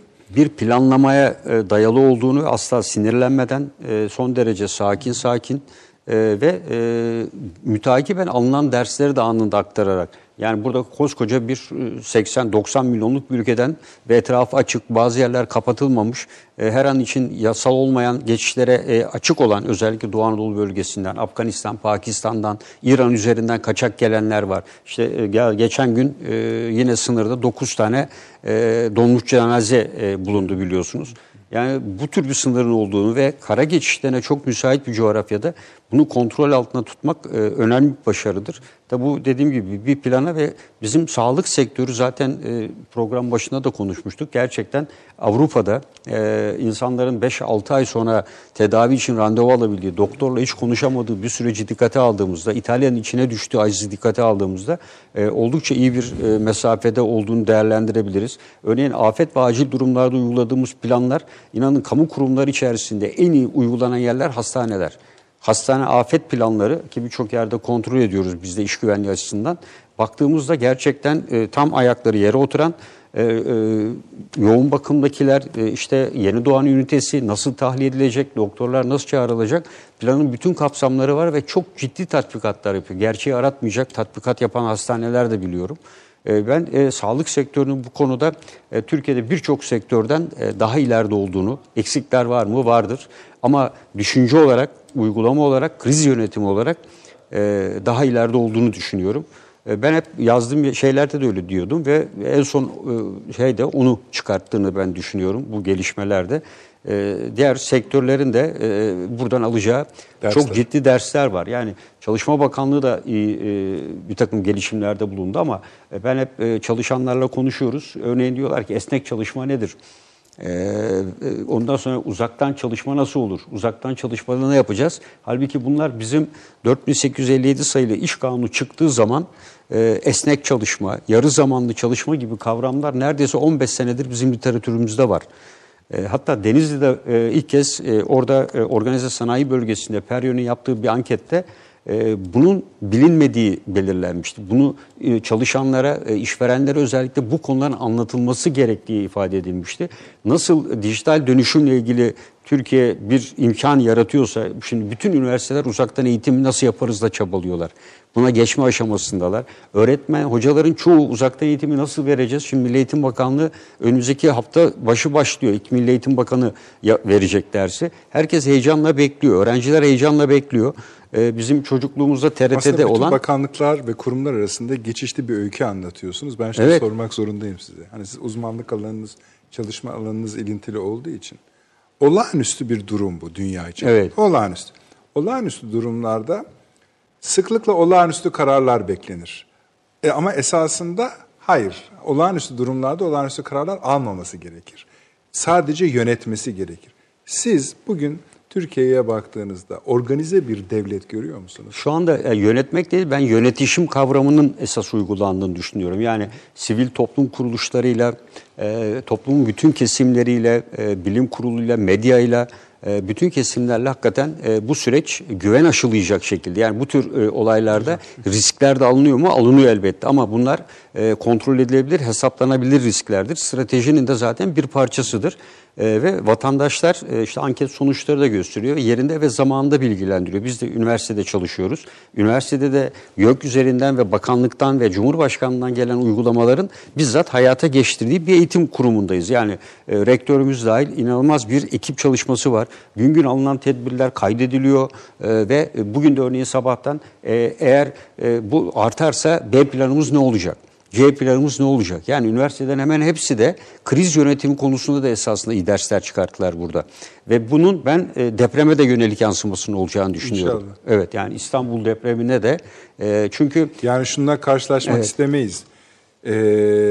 Makarna alacağım diye süpermarket kapılarına dayananların evinde deprem çantası yoksa... Evet. Makarnaya da gerek yoktur bence yani. Tabii. Yani şey onların mutlaka olması lazım. Yani dediğim gibi yine bir süreç olarak hocam da bahsetti. Ben Avrupa Birliği'nin çöküşünün hızlanacağını düşünüyorum. Yani bütün uluslararası örgütler gibi.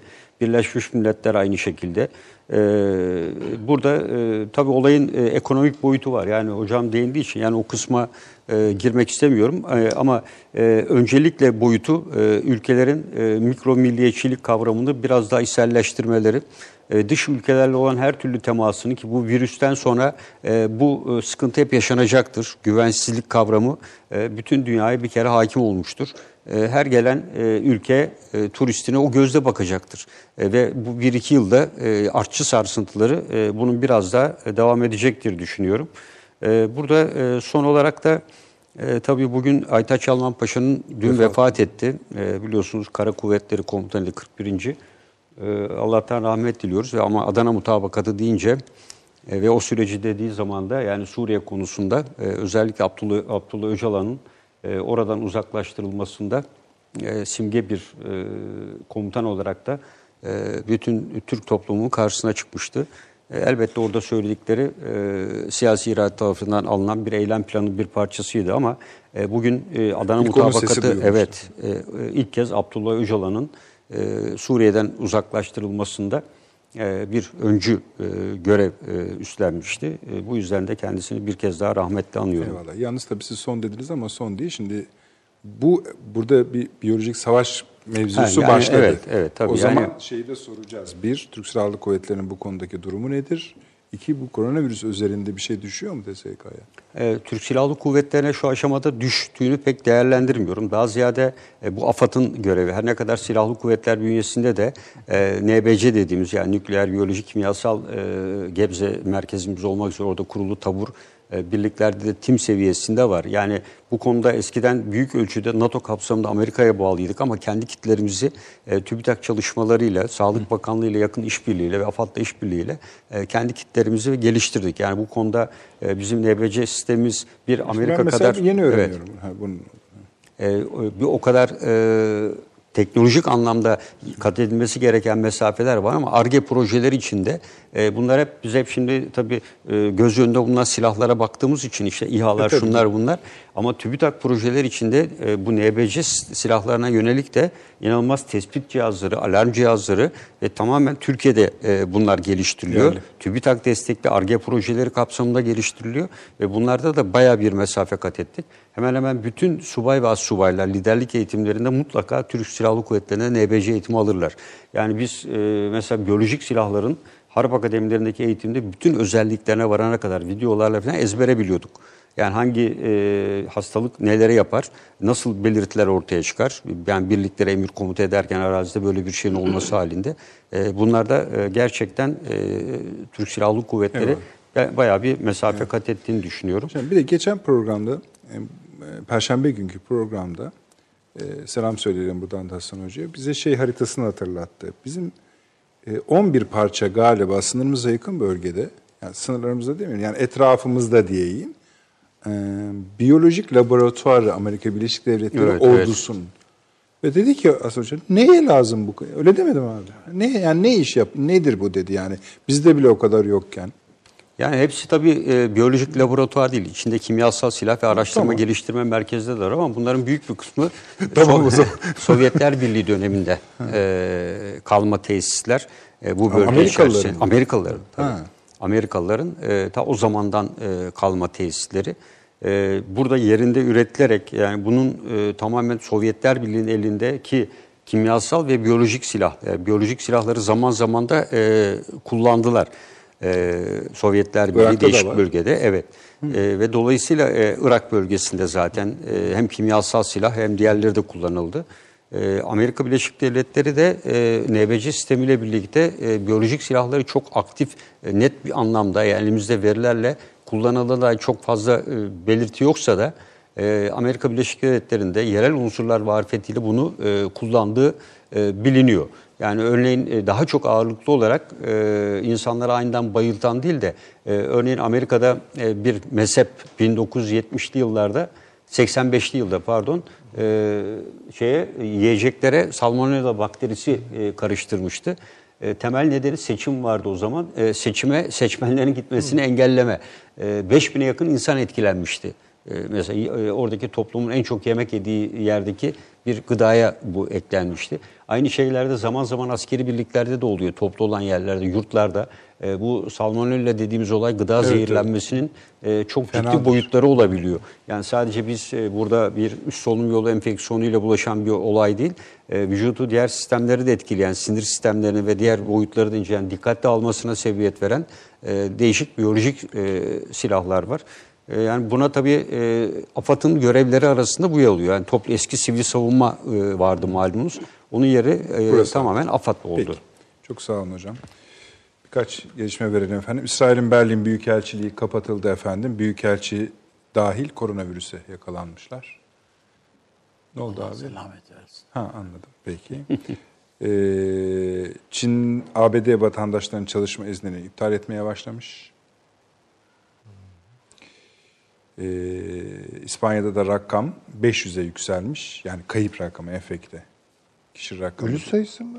Ölü sayısı. Yani İtalya 2500'ü aşmıştı biz programa girerken. İspanya'da 500'ü geçmiş oldu. Peki.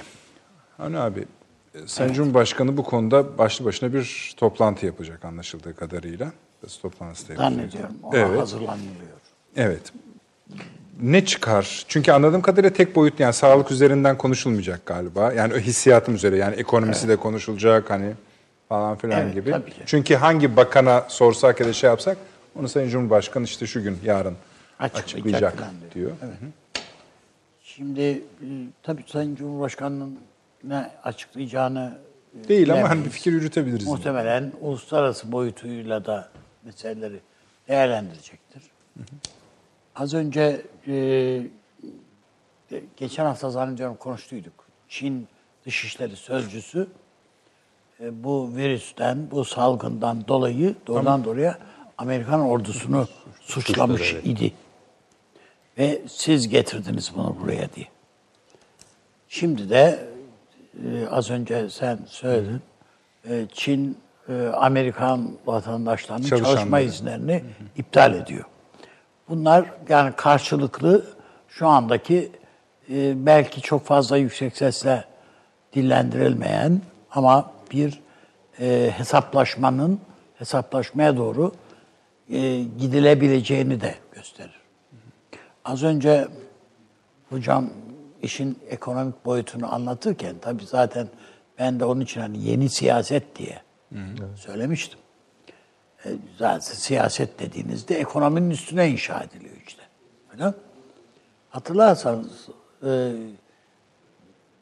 yani 80'lerin sonunda yani hatta 2008'de büyük Amerika'daki o mortgage krizi, hedge fonlar falan bu tabloda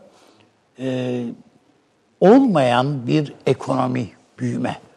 Yani az önce hocam balon diye ifade etti. Yani şişme, o irileşme, o kofluk patladıydı Amerika'da.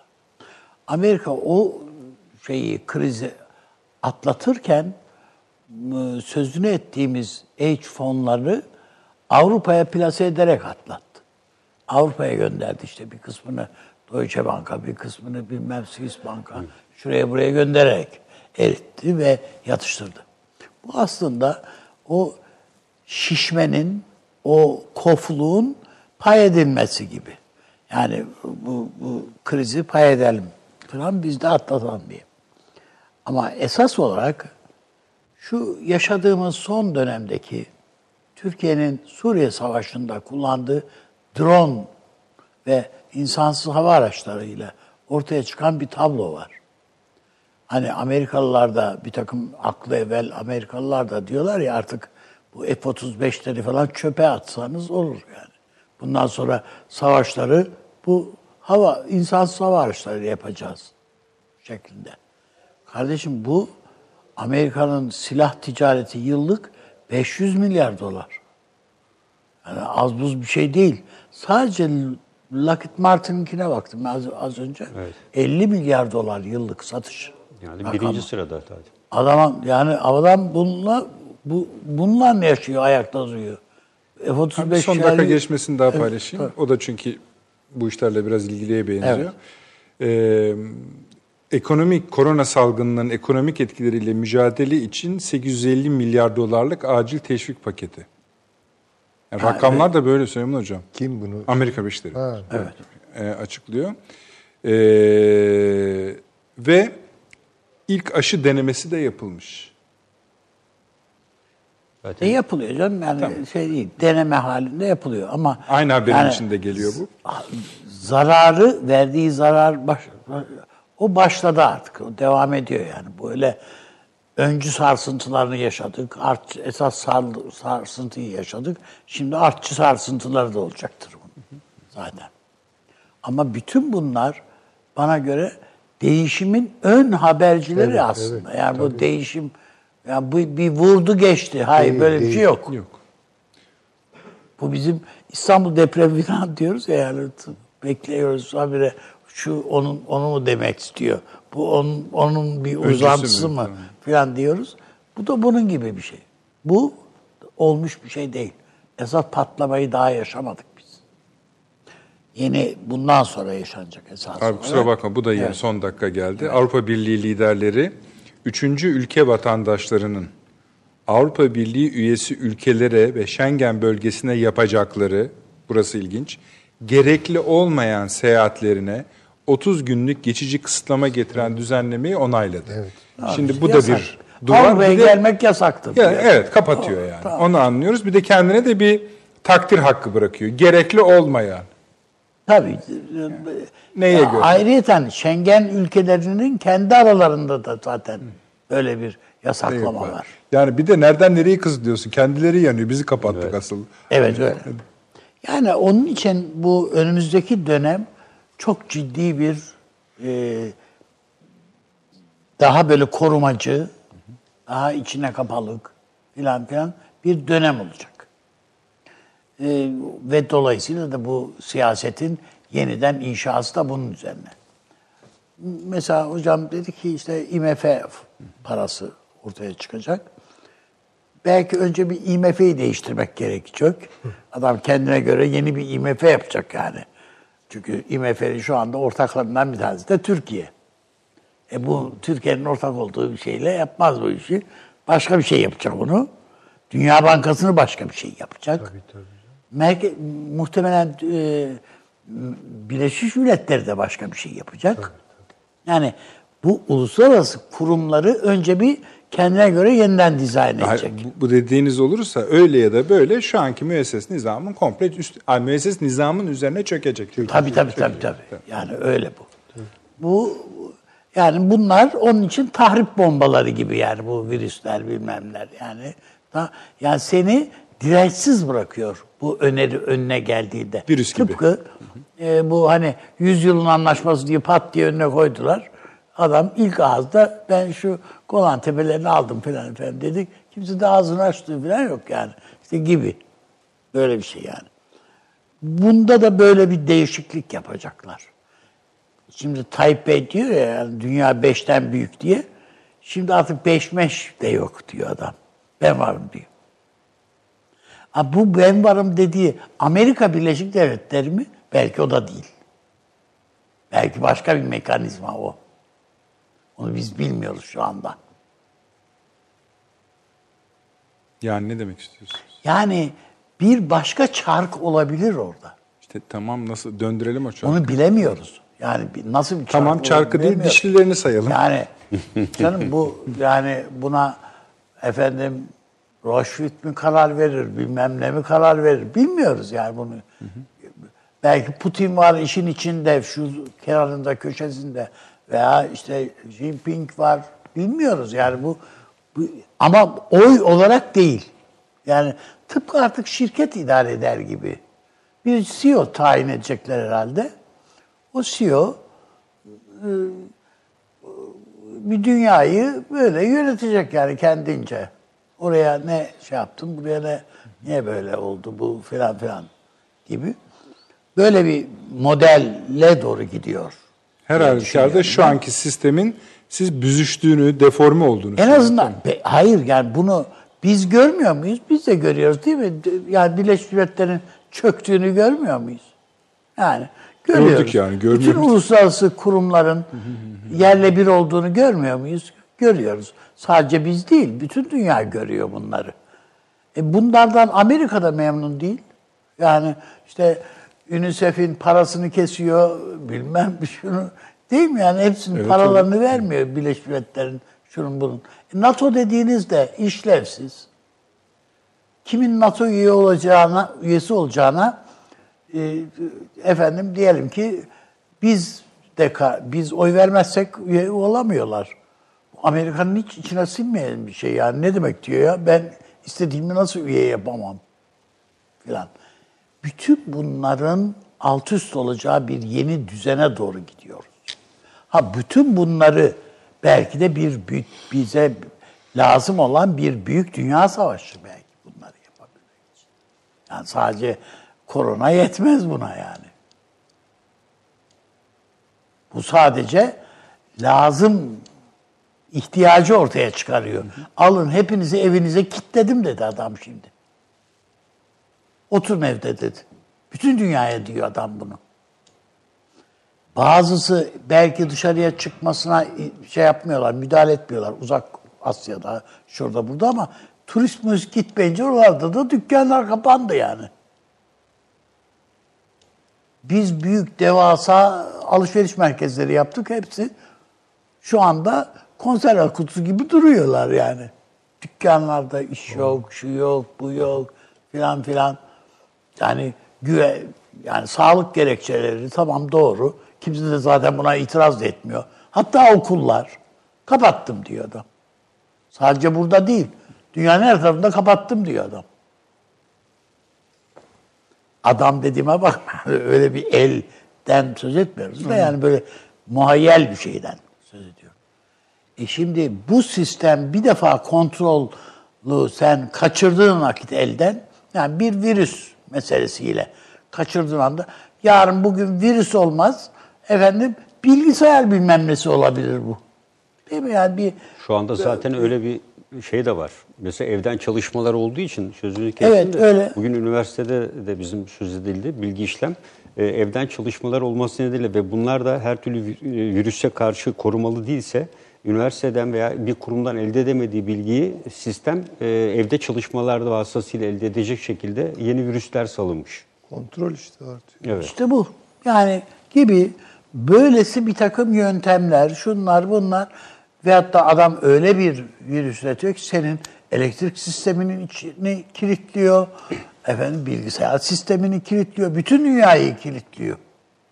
Yani sadece belli bir ülkeyi değil, isterse tabii belli bir ülkeyi de yani mahvedebiliyor. Saat 22.10 itibariyle New York Belediye Başkanı 48 saat içerisinde sokağa çıkma yasağı kararının alınabileceğini, halkın hazırlıklı olması gerektiğini duyurmuş. Düşün yani. Hani ben iyiyim, ben tahlil mahlil yaptırmam diyen adamın ülkesi bu. Ve New York yani. Evet. Şimdi bu böyle olduktan sonra kim tedirgin olmaz ki yani? Daha sonra tedirginliği yayıyor da adam yani. İstediği evet, yönetiyor. Yönetiyor yani, yarıyor. Bu muazzam bir şey. İşte ben zaten başkanın hani birinci gün böyle deyip uçaktan indikten sonra ben bir tahlil olayım demesini önüne getirip şeyi koyduklarını tahmin ediyorum. Başkan öyle diyorsun evet, da tabii. O değil o iş. Evet. Yani. Bir adım sonrası NATO'nun 4. maddesini hayata geçirir. Tabii değil yani mi yani? Yok demek birleşmekte. Evet. Yani askeri sahaya indirmek. Bütün NATO ülkelerini indirebilir. Bu.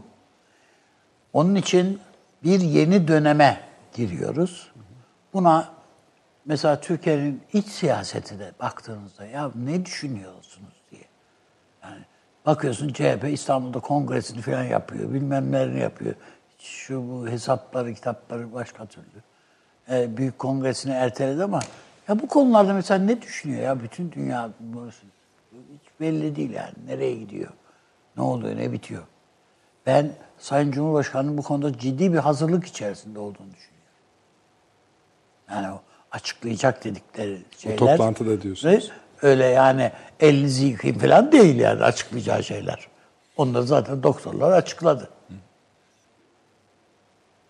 Ve Türkiye'nin ben bu tablodan acaba nasıl olumlu bir şeyle çıkar?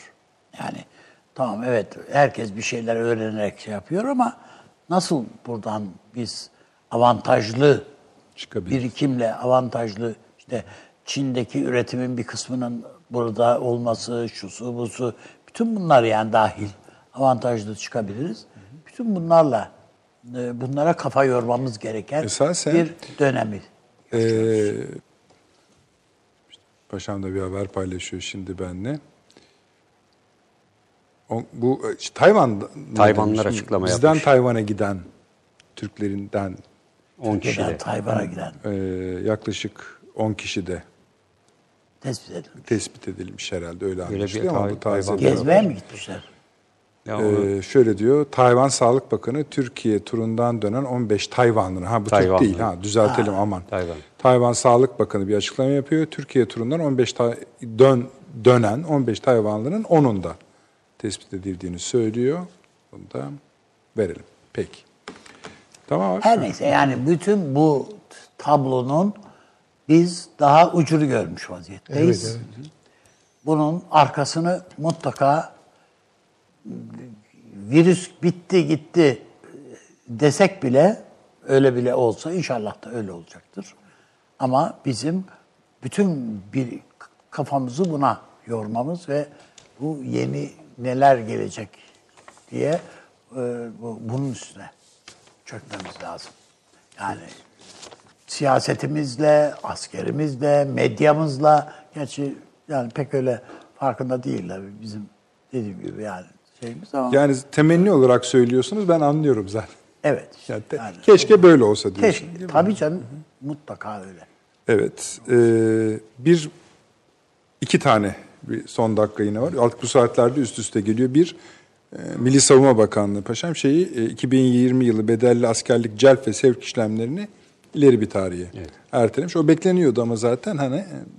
Bedelliyle neyi dedi? Bedelli celp ve sevk işlemlerini. Ya zaten o önemli. Yani gücü, askeri gücü etkileyecek. Şeyde katılıyorum. Yani ben bu hocam altına dayalı bir modellemeye doğru bir evrilme var, eğilimi var. Güçlü bir eğilim değil şu anda. Yani direnç var çünkü buna. Ya olmayan paraya veya olmayan şeylere üzerinden balonu üflemek daha kolayına geliyor adamların. Altın öyle değil yani. Bunun için üretmek gerekiyor. Yani altına da dolar, şimdi dolar yükseliyor ya Süleyman Hocam. O altına da şöyle bakmak lazım. Dolar oynamazken altın kısa bir süre önce 290 küsürlerden gram için söylüyorum. 330'lara kadar çıktı. Kısa sürede. Niye? Kısa sürede. Sonra da, niyesini siz soracağım zaten. Sonra da şu anda herhalde 310 seviyelerinde falan. Niye? Şimdi şöyle.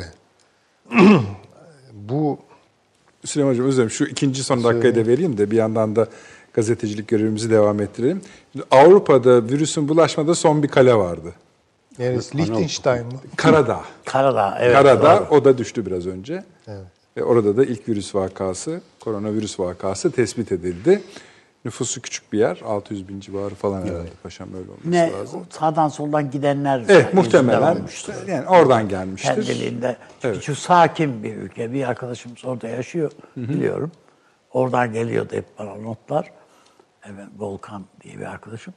O, ama demek ki dışarıdan öyle. Evet. Orada yani iyi dayandı aslında. Adliyat iyi bir seyredeyim diye giderler. Derken, evet, buyurunuz Süleyman. Estağfurullah. Şimdi şöyle, altın ve gümüşün, bunlar biliyorsunuz çok tarihsel kıymetler. Yani antik çağlardan bu yana değil mi? Yani bunlar sağlam, güvenilir. Çünkü niye? Bunları arttıramazsınız. Yani nadide olduğu için sınırlı tutarsınız. Evet. Eğer bu sınırlı varlıklara uygun bir üretim tarzınız, üretim değeriniz varsa işler yolunda gider. Ama eğer üretimde bir takım sıkıntılar doğar, bunların altın ve gümüşteki karşılıklarını suni olarak, altını bozarak, gümüşü bozarak hayata telafi etmeye kalkarsanız işte krizler başlar. Yani bunun çok tarihsel örnekleri var.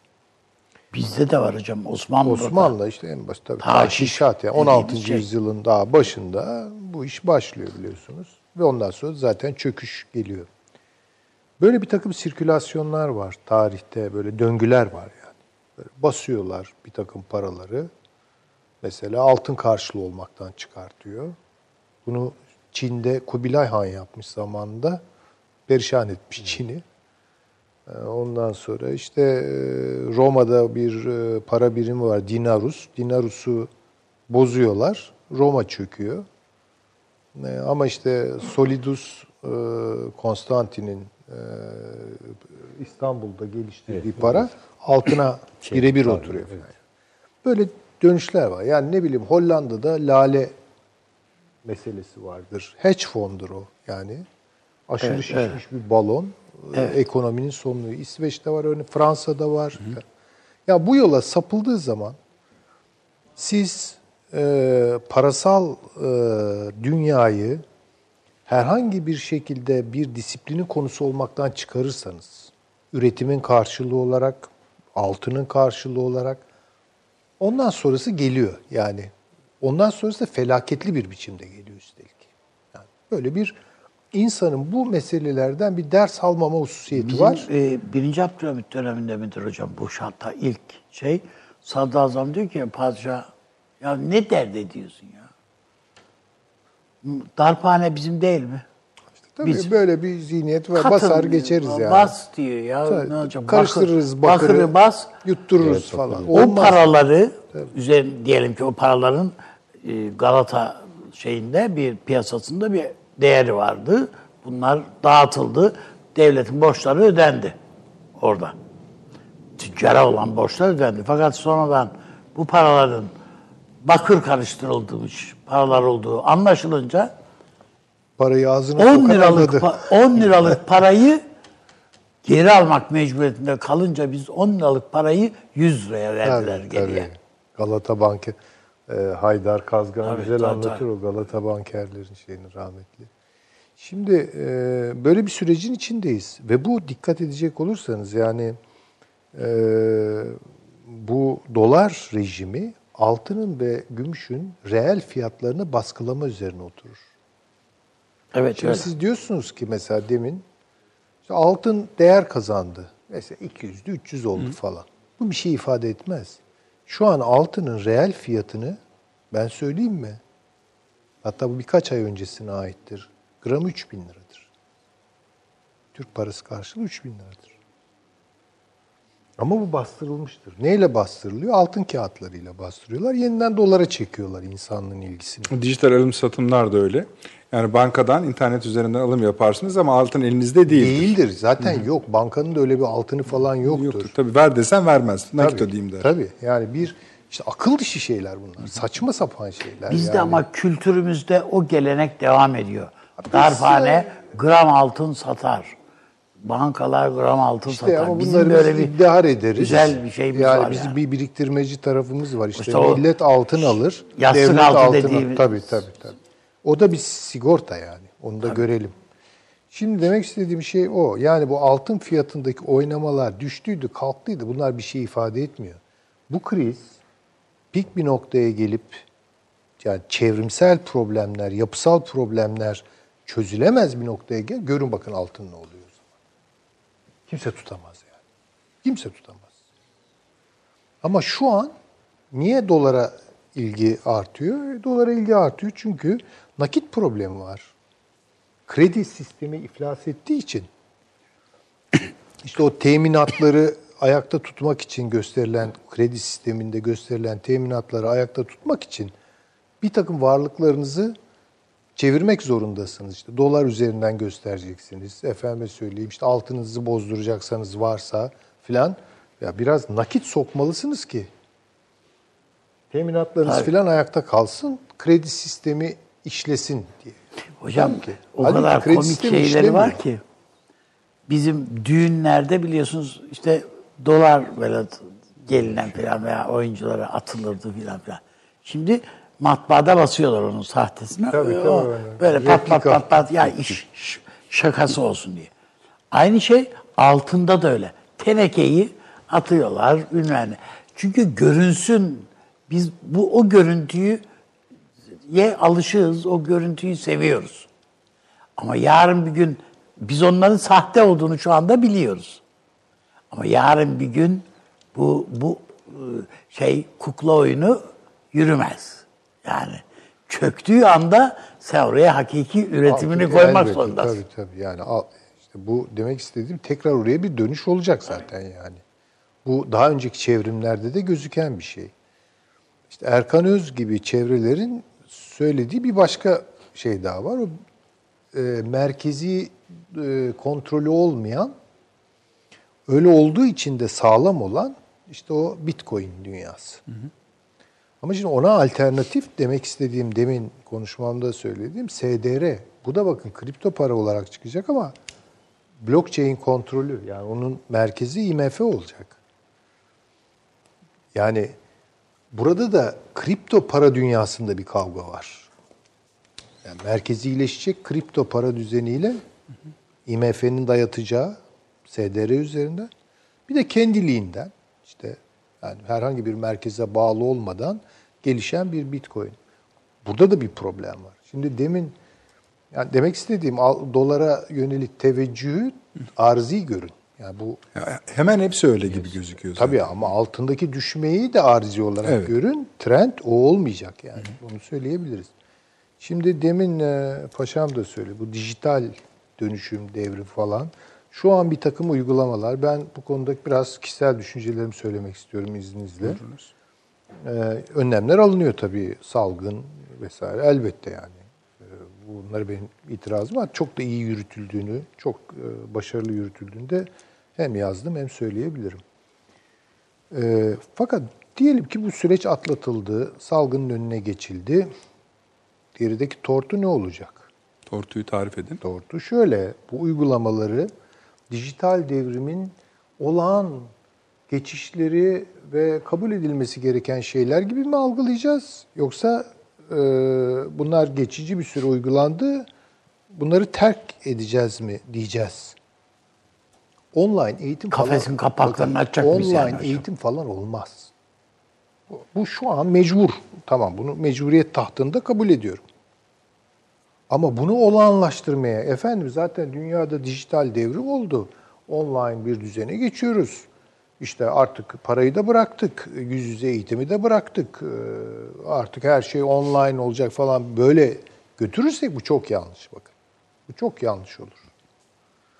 Çünkü online dünyanın o teknolojist bakış içinde gerçekten olup biten farklı yorumların konusu olabilecek şeyleri görmüyor. Çok düz okuyor. Yani teknoloji aldı başını gidiyor, işte bizi daha da rahatlatacak falan. Hayır öyle bir şey yok. Bakın demin kripto paraları konu. Kavga var. Blockchain çok iyi bir şey de olabilir. Yeter ki bir merkeze bağlanmasın, kontrol görmesin. Ama eğer kontrol görürse blockchain bir felaket olur. Bunu da görmek zorundayız. Bir şeyi siz nasıl düşünüyorsunuz hocam? Bu mesela Bitcoin bir tane var. Ama bunun gibi birkaç tane daha var. Değerleri de bir... Bunların aralarındaki değer farkları neye göre? Ya işte o şimdi şöyle... Belli değil yani. Yani çok sert inişler olabiliyor. Çok sert çıkışlar. Şu ara mesela çok düştü Bitcoin meselesi. Ama bu Bitcoin'in merkezi olmayan şeylerin kaynakları kastediyorum. Geleceğinin olmadığı manasına gelmiyor. Gelmez. Yani çünkü sağlam bir şeyi var, esası var. Ama yarın dediğim gibi bu bir merkezi kontrole tabi tutulursa blockchain çok tehlikeli bir şey. Ya bu aynı atom gibi. Yani atomu parçaladı Einstein değil mi? Evet. Yani diyormuş ki ya ben zannediyorum ki bunu işte nükleer tıpta falan kullanacaklar. Adamlar bomba yaptı yani. Şimdi bu da böyle bir şey diyorsunuz. Ya bunun gibi bir şey. Ya bu kadar teknolojist şeylere kendimizi kaptırmayalım yani. Reddetmek hocam, değil sonuçta benimkisi bu ama. Avcı toplayıcı durumuna düşer miyiz yine?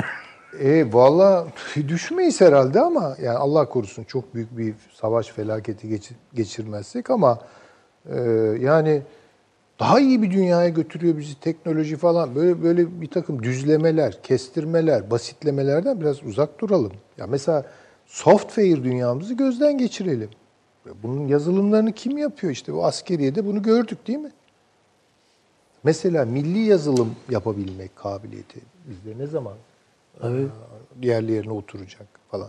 Yani çok kolay kaptırabiliyoruz kendimizi. Onun için bu krizli anlarda, olağanüstü dönemlerdeki bir takım şeylerin yarın olağanlaşmasına doğru da dikkatli olalım yani. Bakın bu online eğitimde ne yapalım? Mecburiyet, tamam mecburiyet tahtında yapalım. Sonra kalıcı olabilir. Kalıcı olursa üniversite falan biter. Eğitim biter. Saçma sapan bir şey olur. Bu yüz yüze olur diyorsun. Elbette ki. Elbette esasında ki. Şöyle bir hani bugünden alabileceğimiz bir kısa da olabilir, delil de olabilir. Biliyorsunuz bugün bir 4 zirve yapıldı. Normal şartlarda Almanya Şansölyesi, İngiltere Başbakanı, Fransa Cumhurbaşkanı buraya gelecekti. 4 Sayın Cumhurbaşkanı da olacaktı. Eğer bu olsaydı, yani mesela bugün ben oradaydım, Türk basını bunu böyle çevire veriyordu ama olmadı. Ne oldu? Bir... telekonferansa dönüştü. Ve o 17'de başladı, 18-22'de bitti. Dersler de öyle olacak, merak etmeyin. Şimdi burada bahis edilen Suriye, İdlib, koronavirüs, Libya, AB, Türkiye, çevirmenler, o İtalya'dan falan. Dediğiniz gibi yani gelseydi o liderler. Sonuç bildirisi o kadar. Görüşüldü, bunlara değinildi. Tabii. Halbuki burada yapılıp konuşulsa yasak savundu yani. Tabii o kadar. Sizde kaç ölü var? Halbuki ötekinde işte Recep Tayyip Erdoğan bir bakacaktı. Tabii, öteki tabii. Ona bir şey, mimikler konuşulacaktı. Şimdi demek istediğim şey şu, çok daha insansız bir medeniyet inşa edilmek isteniyor. Bu insansızlaştırma aynı zamanda insanın tarihsel iddialarını da söndürüyor. Tarihe müdahil olma kudretini, iddiasını, azmini, bunları çiziyor. Yok ediyor bunları. Şimdi onun için dikkat edelim yani. Çok daha edilgen bir insanlık çıkacak ortaya. Yani bundan çok ürküyorum. O zaman da zaten niye konuşuyoruz yani? Yani hepimiz tutsak alalım. Çünkü eğer siz blockchain'in IMF üzerinden bir küresel network oluşturduğunu ve bunun hakim olduğunu, baskın hale geldiğini, bu şu demektir. Nefes alışımız izlenecektir. Yani. Bu kadar ağır bir kontrol geliyor yani. Hocam geçenlerde Whitney Houston'ın hologramıyla konser verdiler Londra'da. Tabii. Masum yani gözüküyor ama yani. Yaşamasına gerek yok artık insan. Tabii. Ölüsü de yani fark etme yani iftihal orada diyor. Yani belki konser. Böyle bir program yapamayacağız yani. Hologramlarımız mı yok? Evet, ama bu yeni bir şey değil. Mesela yıllar önce ben hatırlıyorum. Gayet de onu da işlemiştik galiba. Evet. Sayın Cumhurbaşkanı seçim kampanyalarında hologram kullandı. Evet, İzmir'de. Yani bilemem ama dediğim gibi. Derslerde 3 yıl evvel kullanıldı. İşte verimli olmaz. Verimli olmaz ama yani değil mi? Değil ya. Olur mu? Yani özellikle internet üzerinde hani hologram yine bir üstü onu yani bambaşka bir şey. Bilemem onu yararlı mı zararlı mı da hani ayrıca konuşmak gerekir. Ama ben hiç de yani böyle hayır, hocam çocuğa... dedi ya yani insansız bir algıya doğru gidiyoruz diye. Ya bu da onun bir boyutu yani. Tabii yani bütün davamız, bakın ben bunu biraz teolojik olarak. Bizim dinimiz bize bu dünyayı bahşettiğini söyler değil mi Rabb'in yani? Evet. Yani eşrefi mahlukat, varlıkların en şereflisi ve ikram ettim, nimetlerle donattım. Bu şu demektir, yani insan bu dünyadaki macerasının sahibidir. Evet. Yani tarihinin sahibi olacaktır. Tarihi daha insani kılacaktır. Şimdi tersi bir gidişat var. Tarihimizin öznesi olmuyoruz. Her attığımız adımda biraz daha nesnesi oluyoruz. Yani daha edilgenleşiyoruz. Kendi yaptıklarımızın esiri oluyoruz yani. Yani mesela çok basit olarak iktisaden söyleyeyim. Biz bir ev sahibi olmak için mi yaşıyoruz? Yoksa sahip olduğumuz ev bizim hayatımıza mı hizmet ediyor? Bugün geçerli olan birincisidir. Evet öyle. Ne oldu ama ne anladık yani? Ki ev o uzak zaman, bir örnek bile sayılır. Ya yani. Mesela ev bir sahibi. Bir telefon bile. Hı. Tabii bir telefon aynı zamanda. Yani sahip olduğumuz şeyler, aletler bizi yönetir hale. Ama ne anladık o zaman yani? Öyle yani değil mi ya o zaman? Telefonsuz bir hayat düşünülemez bir hale geldi yani. Tabii. Tabii. Ama geri dönüşü yok yani bunun artık. Valla yani paşam burada bir karar vereceğiz. Yani ama ya bu işte, duruma vaziyet edeceğiz. Yani şeyler de hepsi en üst düzeye dair hepsi bunun toplum önünde de örneğini oluşturduğu için öğrencilerde de büyük bir memnuniyet var. Hepsinin eline derslerde ekliyoruz. Söylediğimiz şey cep telefonlarınızı çantanıza koyun. Açmayın diyoruz. Sınavlarda cep telefonlarını topluyoruz. Yani bu genellikle bu tür yani insanlık tarihinde eğer bu tür geri dönüştürülemeyecek gibi gözüken şeylerden vazgeçilmesi gerektiği anlarda, anlar daha çok bir tükenme anları, o da katastrofla kesiliyor. Tabii. Yani bir yıkım. İşte öyle bir işte öyle var. Bir şey yani. Öyle bir. Evet. Yalnız şu yani din yok ya. Söylediğimiz şeylerden şu çıkmamalı, şu mana çıkmamalı. Yani bırakalım uygarlığı protesto edelim, öyle bir şey yok ama yani yönetmekten de.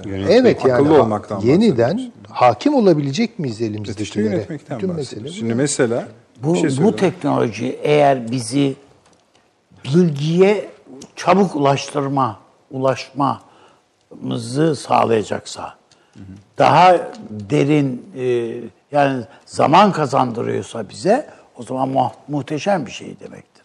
Yani ama yok, bu bizi, beynimizi yani sıfırlayıp sadece bundan edindiğimizle hayatı sürdürmeye bizi mahkum ediyorsa, o zaman yani biz bir felakete doğru gidiyoruz. Peki. Onun için dedim yani birçok insan bakıyoruz bilinçli ya da bilinçsiz. Ama diyor ki ben köye yerleşeceğim diyor.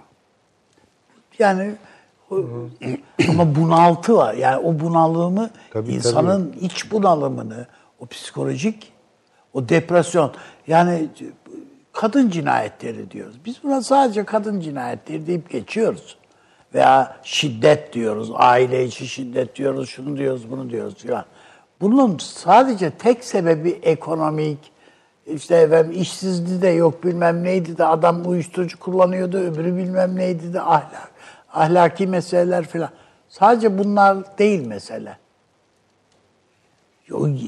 Topyekün bir bakmak lazım. Neyin içinde bu insan? Tabii. Çok doğru. Yani buna baktığın vakit o zaman diyorsun ki hani Gencebay'ın söylediği yani batsın bu dünya diyor. Onun gibi. O noktaya doğru gidiyorsun bu sefer. Hayır, paşam söyledi. Yani bu çok gayrimemnun kütleler doğuruyor yani. Bu kayıplar, bu sıkıştırılmış hali buradan çok böyle hani nasıl söyleyeyim işte Joker şeyi var ya o filmindeki tabii. Kontrolsüz bir tepki ve şiddet. Ya, bu sefer güvenlik meselesi. Bu sefer bir takım otoriteler güvenliğinizi sağlayacağız diye bizi yeniden eve sokacaklar. Yani böyle gider mi bu iş? Peki. Bir reklama daha gidelim. Son reklamımız zaten. Evet. Hemen döneceğiz efendim. 30 saniye reklam arası. Birinci sınıf bir kültürün, birinci sınıf bir düşüncenin, birinci sınıf bir duyarlılığın dergisi Cins, hem edebiyat dünyamızın önde gelen isimlerini hem de yeni kalemleri ağırlıyor. Her ay bayilerden ulaşabileceğiniz Cins dergi, dijital dünyaya da yeni bir kapı aralıyor. Sayfalara sığdıramadığımız kıymetli yazılar, merak ettiğiniz yazarlarla Cins sohbetler, dergiden ekrana yansıyacak röportajlar ve tabii podcast. Şimdi sizleri Cins'i tüm sosyal medya mecralarından ve gezete.com adresi üzerinden takip etmeye davet ediyoruz. Reklam arası sona erdi. Akıl Odası devam ediyor efendim. Kısa reklam süresi müsaade ettiği kadar biraz mesajlarınıza da baktık. Eksik olmayınız, tamamını da okuyacağız. Paşam, devam etmek ister misiniz? Ya ben özellikle son günlerde medyada çıkan şeyler var. Yani uzaktan eğitim değil de bu hümanizmanın karşılığı olan transhumanizma kavramının biraz daha hareketlenebileceğini düşünüyorum. Yani Ray Kurzweil'in öncülüğünü yaptığı ve bir kez daha benim yaptığım çalışmaların diyecek doğrulandığını gösteriyor. Malum fiziksel ve bilişsel yeteneği arttırmak üzere özellikle yaşlanma ve hastalıklara karşı teknoloji, bilimden yararlanarak bir takım yapılan çalışmalara genel verilen bir isim. Bu çalışmalara biraz daha dönemsel itibariyle kaynak aktarımı söz konusu olabilir. Yani insanlar bu arayış ve çaresizlik içerisinde, bu yeniden yapılanma süreci içerisinde ön plana çıkabilir diye düşünüyorum. Ve bayağı da Amerika'da taraftarı var ve ciddi kaynak aktaran, fonlayan kurumlar var. Bu tabii her türlü anlayışı da değiştirecek. Yani dini tabii, anlayışı, insanlar sosyalleşmeyi, tamamen robot insanlar oluşturmayı ve uzun, yani bu Ray Kurzweil iddiasına göre 116 yaşına kadar yaşayacağını deklar etti. Şu anda 86-87 yaşlarında. Bir teori üzerine, ölümsüzlük teorisini yaparsam diyor, şu anda diyor yaşlanmanın ve büyük ölçüde hastalıkların önünü kesmek üzereyim diyor. Ya salgın hastalıkların diyor. Bu çalışmalara biraz daha dediğim gibi bu süreç hız verileceğini düşünüyorum. İşte bu da toplumun farklı boyutlara gidilmesinde nihai amaçlar var ya, konusunda. Yani hep söylenir bu Stalin tavuğu önünde şey yapar. Önce bir tüyünü yoluyor, bir tane çekiyor. Tavuk yazık fırlıyor falan, çırpınıyor falan. Önüne biraz darı atıyor. Yine Stalin'in ayakları dibinde dolaşmaya başlıyor. Sonra bir tüy daha, sonra bir tüy daha. Her seferinde hayvan çırpınır eder ama sonunda biraz darı atınca Stalin yine ayağının dibinde, sonunda caz çavlar kalır. Ve Stalin insan yönetiminin bunun evet, yanlış şey değil yani, bunu Khrushchev anlatmış yani bir de. Yani bu bir şey değil yani, fantazi diye değil. Yönetiminin, yönetim anlayışının bu olduğunu Stalin'in anlatıyorlar. Koşul bağımlılık kuramı yani. Tabii. Bu da böyle şimdi. Tabii. Evet. Yani şu anda bütün dünya tüylerimizin yoldukları yok ama yani önüne 3 kuruş şey atıyorlar, hemen tekrardan organize ediyor senin adam. Hı hı. Süleyman Hocam, bu seçimler konusuna da yani şu seçimler mesela arada kaynadı bu. Fransa'da seçimler oldu. Yerel seçimler oldu ve bu %35 çok düşük, evet, çok salgın düşük yüzünden çok evet, düşük oldu ve Macron kaybetti. Evet. Ha. Mesela bu ona rağmen yani aksine bu düşük oyun şeyin kendisine faydası olacağını yani zannediyordu. Olmuş hali bu diyelim o zaman. Evet. Yani yararı olmuş hali bu. Evet. Esasında salgının siyasete ilk somut etkisinin bu olduğu söylenebilir. Gel gelelim çok yakın süre sonra ABD seçimleri var. Bu koronavirüs de öyle hani boyu oraya kadar yetişecek gibi gözüküyor. Hem fiziken hem de zaman olarak. Hı hı. Mesela bugün Almanya Sağlık Enstitüsü'ydü galiba, tam hatırlamıyorum. Oranın başkanı çıktı. 2 yıl civarında burada devam edeceğini zannediyorum, azalsa bile dedi. O kadar gider mi gitmez mi bilmiyoruz. Ama yani düşük olarak da gidebilir. Bunu da konuşmamız gerekiyor. Çünkü bu virüs üzerinden bizim arkada gördüğümüz, dişlerini tarif ettiğimiz çark siyaseten döndüğüne göre orada da bir şey olmak lazımdır. Ben çok... Lehte de olabilir. Yani Trump'ın lehine de olabilir. Bilmiyoruz. Şöyle. Yani mesela Trump'ın şu an başında en büyük problem koronavirüsü falan değil. Esas olarak kaya gazı şirketlerinin durumu. Yani petrol meselesi petrol biraz. Meselesi. Yani onların meselesini halletmeye çalışıyor.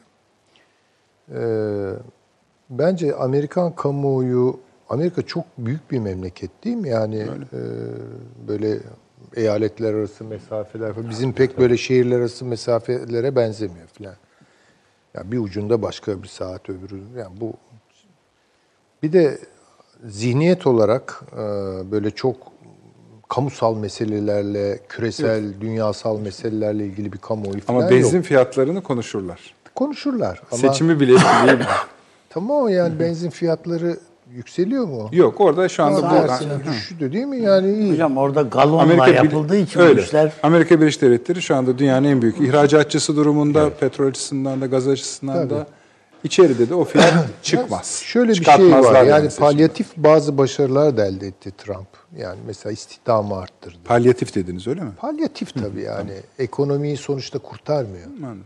Yani ama Amerikalılara hoş görünebilir, bilmiyorum. Yani işte idare ediyor yani. Öyle söyleyeyim.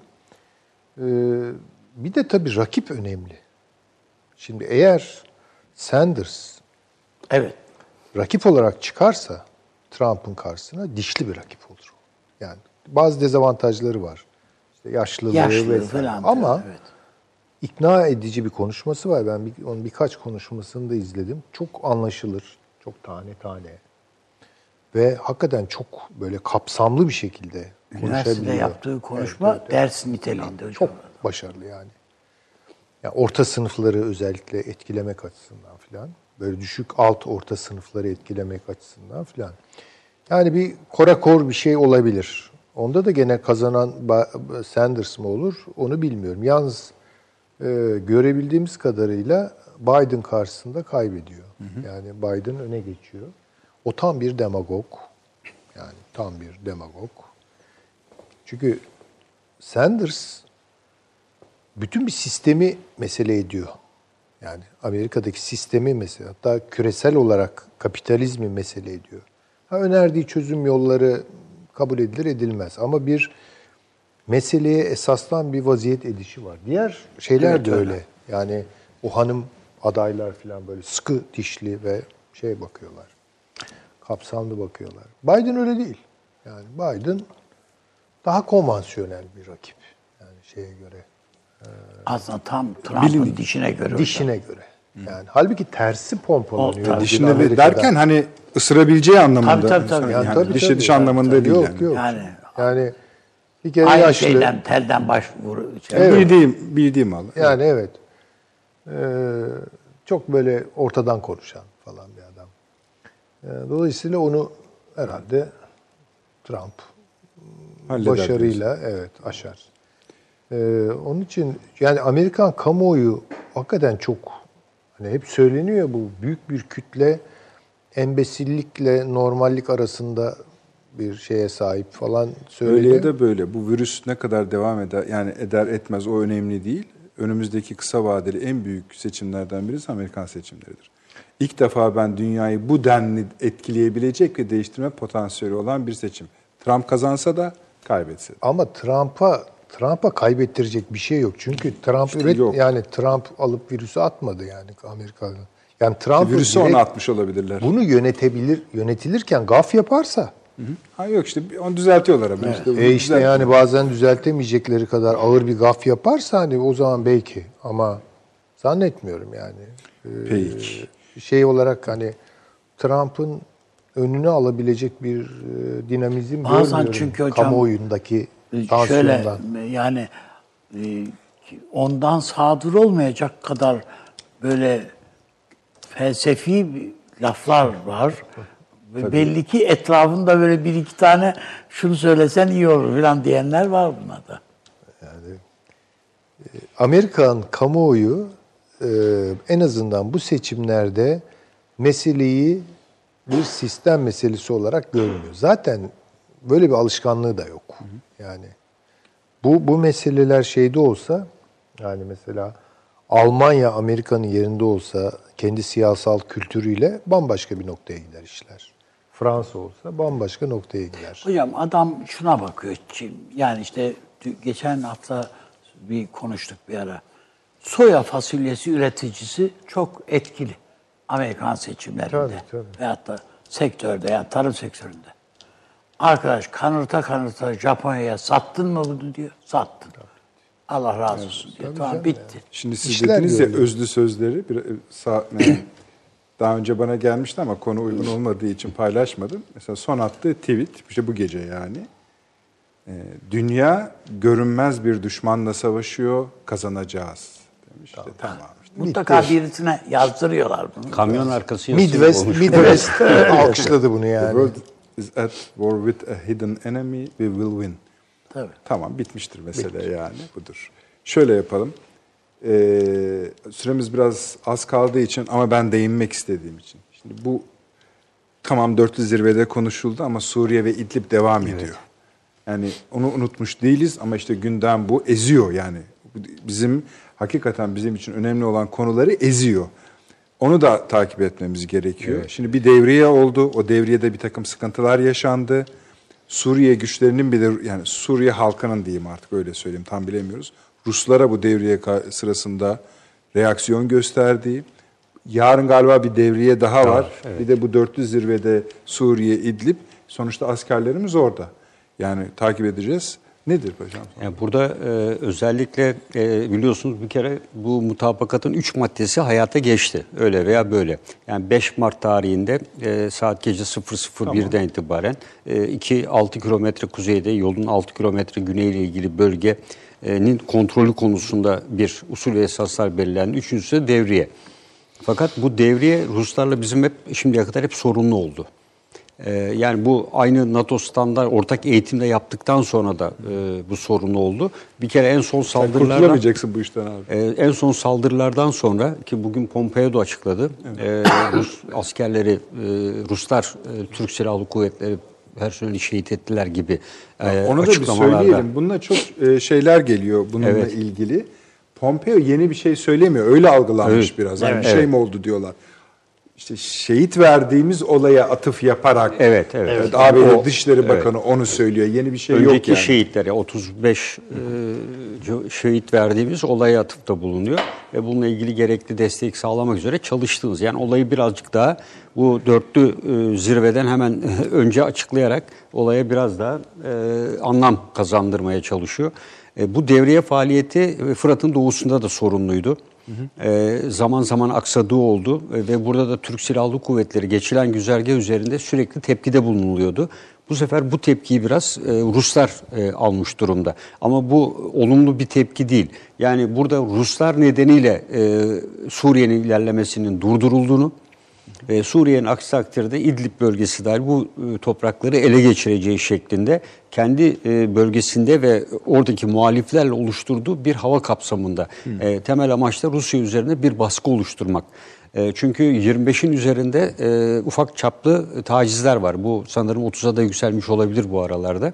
Ve ikinci önemli nokta Türkiye'nin dikkatini buradan alıp Barışpınarı bölgesine, harekatı bölgesine çekmek için son 5-6 gündür bu bölgede yönelik tacizlerde ve sızmalarda ki her gün 2 terörist etkisiz hale getirildi, 5 terörist etkisiz hale getirildi ve sürekli olarak batısından ve doğusundan aktif olarak PKK kullanıyor. Evet. Suriye evet. Afrin'de de aynı sıkıntı var. Yani bu iki bölgede cephede aktif, karşımızda PKK var. Evet. Tabii burada bu 6 kilometre doğu, kuzey ve güneyin nasıl boşaltılacağı tabii biz bilemiyoruz ama bununla ilgili sorunlar da olabilir. Aha, yani şöyle, burada yaşananlar. Orada bir mutabakat Ankara'da sağlandı galiba. Mutabakat yani askeri tekniği açısından değil mi? Bu şu ana kadar 3. sağlanan devriye mutabakatı. Tamam. Yani Soçi'de devriye vardı gene yapılamadı. Fırat'ın doğusunda 12 kilometrelik bölümün. İşte tabii onda sağlandı ama halk orada duran halk gene var. Burası silahlı unsurlardan askersizleştirdi. Yani askeri eylemler olmayacak burada, faaliyetler olmayacak dendi. Yoksa orada evi barkı olanlar orada oturacaklar. Bunda hatta ilk etapta gelen bilgilerde yolun kuzeyini Türkiye, güneyini Rusya kontrol edecekti. Yine devriye faaliyetlerini ilk başta gördüğünüz gibi ortak hareket edildi esasında. Yani ilk söyleme büyük ölçüde de riayet edilmedi. Buradan alınan dersler var. Mesafede kısa tutuldu bu tepkiler üzerine muhtemelen. Bir de ilk devriye olmasının getirdiği güçlükler var tabii. Yani burası Fırat'ın doğusundan da farklı, Soçi'den de farklı. Çünkü orada her iki tarafın gözlem noktalarının ortasındaki bir bölgede yapılıyordu. Diğer tarafta da Türkiye'nin koruması altında hemen sınırı olan bölge. Bu sefer çok daha içerideki bir bölgeden, yani 40 kilometre derinlikteki bir bölgeden söz ediyoruz. Ve bunun dediğim gibi muhalifler, terörist çok fazla. Bu çok her an için dediğim gibi provokasyona ve bir tacize. 400 zirvede bir şey yani çok. Yani burayla ilgili 400 zirvede yani, burada pek bir şey konuşulacağını düşünmüyorum. Yani Putin'in olmadığı, yani Rusya'nın olmadığı bir alandan ziyade mülteciler ağırlıklı. Belki Libya konusu ağırlıklı olmuş olabilir. Özellikle sığınmacılar konusunda da konuşmuş olsalar iyi olur yani çünkü. İşte yok onlara diyorum yani ağırlıklı olarak o konuşulmuştur. Çünkü burada Putin'in ve Rusya'nın aktör olarak yer almadığı bir sonucun uygulanma imkanı bu aşamada yok. Peki. Çok teşekkür ediyorum. Yine de hayli konumuz kaldı evet. Ama İsrail bile konuşmak isterdim doğrusu. Artık yeni bir hükümet var ama bu koronavirüs yüzünden Cumhurbaşkanı'nın başka bir lidere işte evet. Gantz'a liderliği. Yalnız birkaç şeye yani dikkat etmek lazım. Birkaç gündür yani bu virüs meselesi tabiatıyla baskın bir konu ama yani ama Sayın Cumhurbaşkanımızı pek kürsüde görmedik. Tabii. Yarın görürüz. Yani bilmiyoruz yarın mı görürüz, öbür gün mü görürüz onu bilemem. Ama bir şeye hazırlandığını düşünüyorum ben de. Açıkçası ben de o bakımdan. İzleyicilerimizin kulağına da kar suyu kaçırmış. Evet öyle. Öyle kritik bir konuşma. Evet. Kritik. Efendim. Herkes koronavirüs konuşuyor ama biz bu virüsün arkasındaki gölgeyi yani herhalde biraz flu kalıyor, mecburen flu kalıyor ama en çok tarif etmeye çalışılan programlardan birisi oldu bu. Biraz da elle tutulur hale getirmeye çalıştık ama bu akşam bu programda söylenen laflar hani kurulan cümleler bayağı cümlelerdir. Yani Türkiye'nin, bölgenin ve dünyanın kısa ve orta vadeli geleceğine ilişkin bir projeksiyon yapmayı, bir panorama açmaya çalıştık. Buna devam edeceğiz. Yeni konuklarla da devam edeceğiz. Bu virüs yaşadığı sürece yeni bir evet yani en büyük yani en kalını oydu herhalde yeni medeniyet lafı. Evet. Bu yani hani ekonomik değişkenlikler, politik istikrar ya da istikrarsızlıklar onlara nasıl bir yol açacağına ilişkin bir şeyleri kestirmeye gayret ediyoruz ama bu çapta bir şey ilk defa burada Bu terazide tartılıyor. Ne olur bunlar aklınızda kalsın efendim. Önümüzdeki günlerde bunlar virüs ölmeye başladıkça hani ölü virüs fiyatına yeni medeniyet kuruluyor, öyle söyleyelim. Daha çok konuşulacak.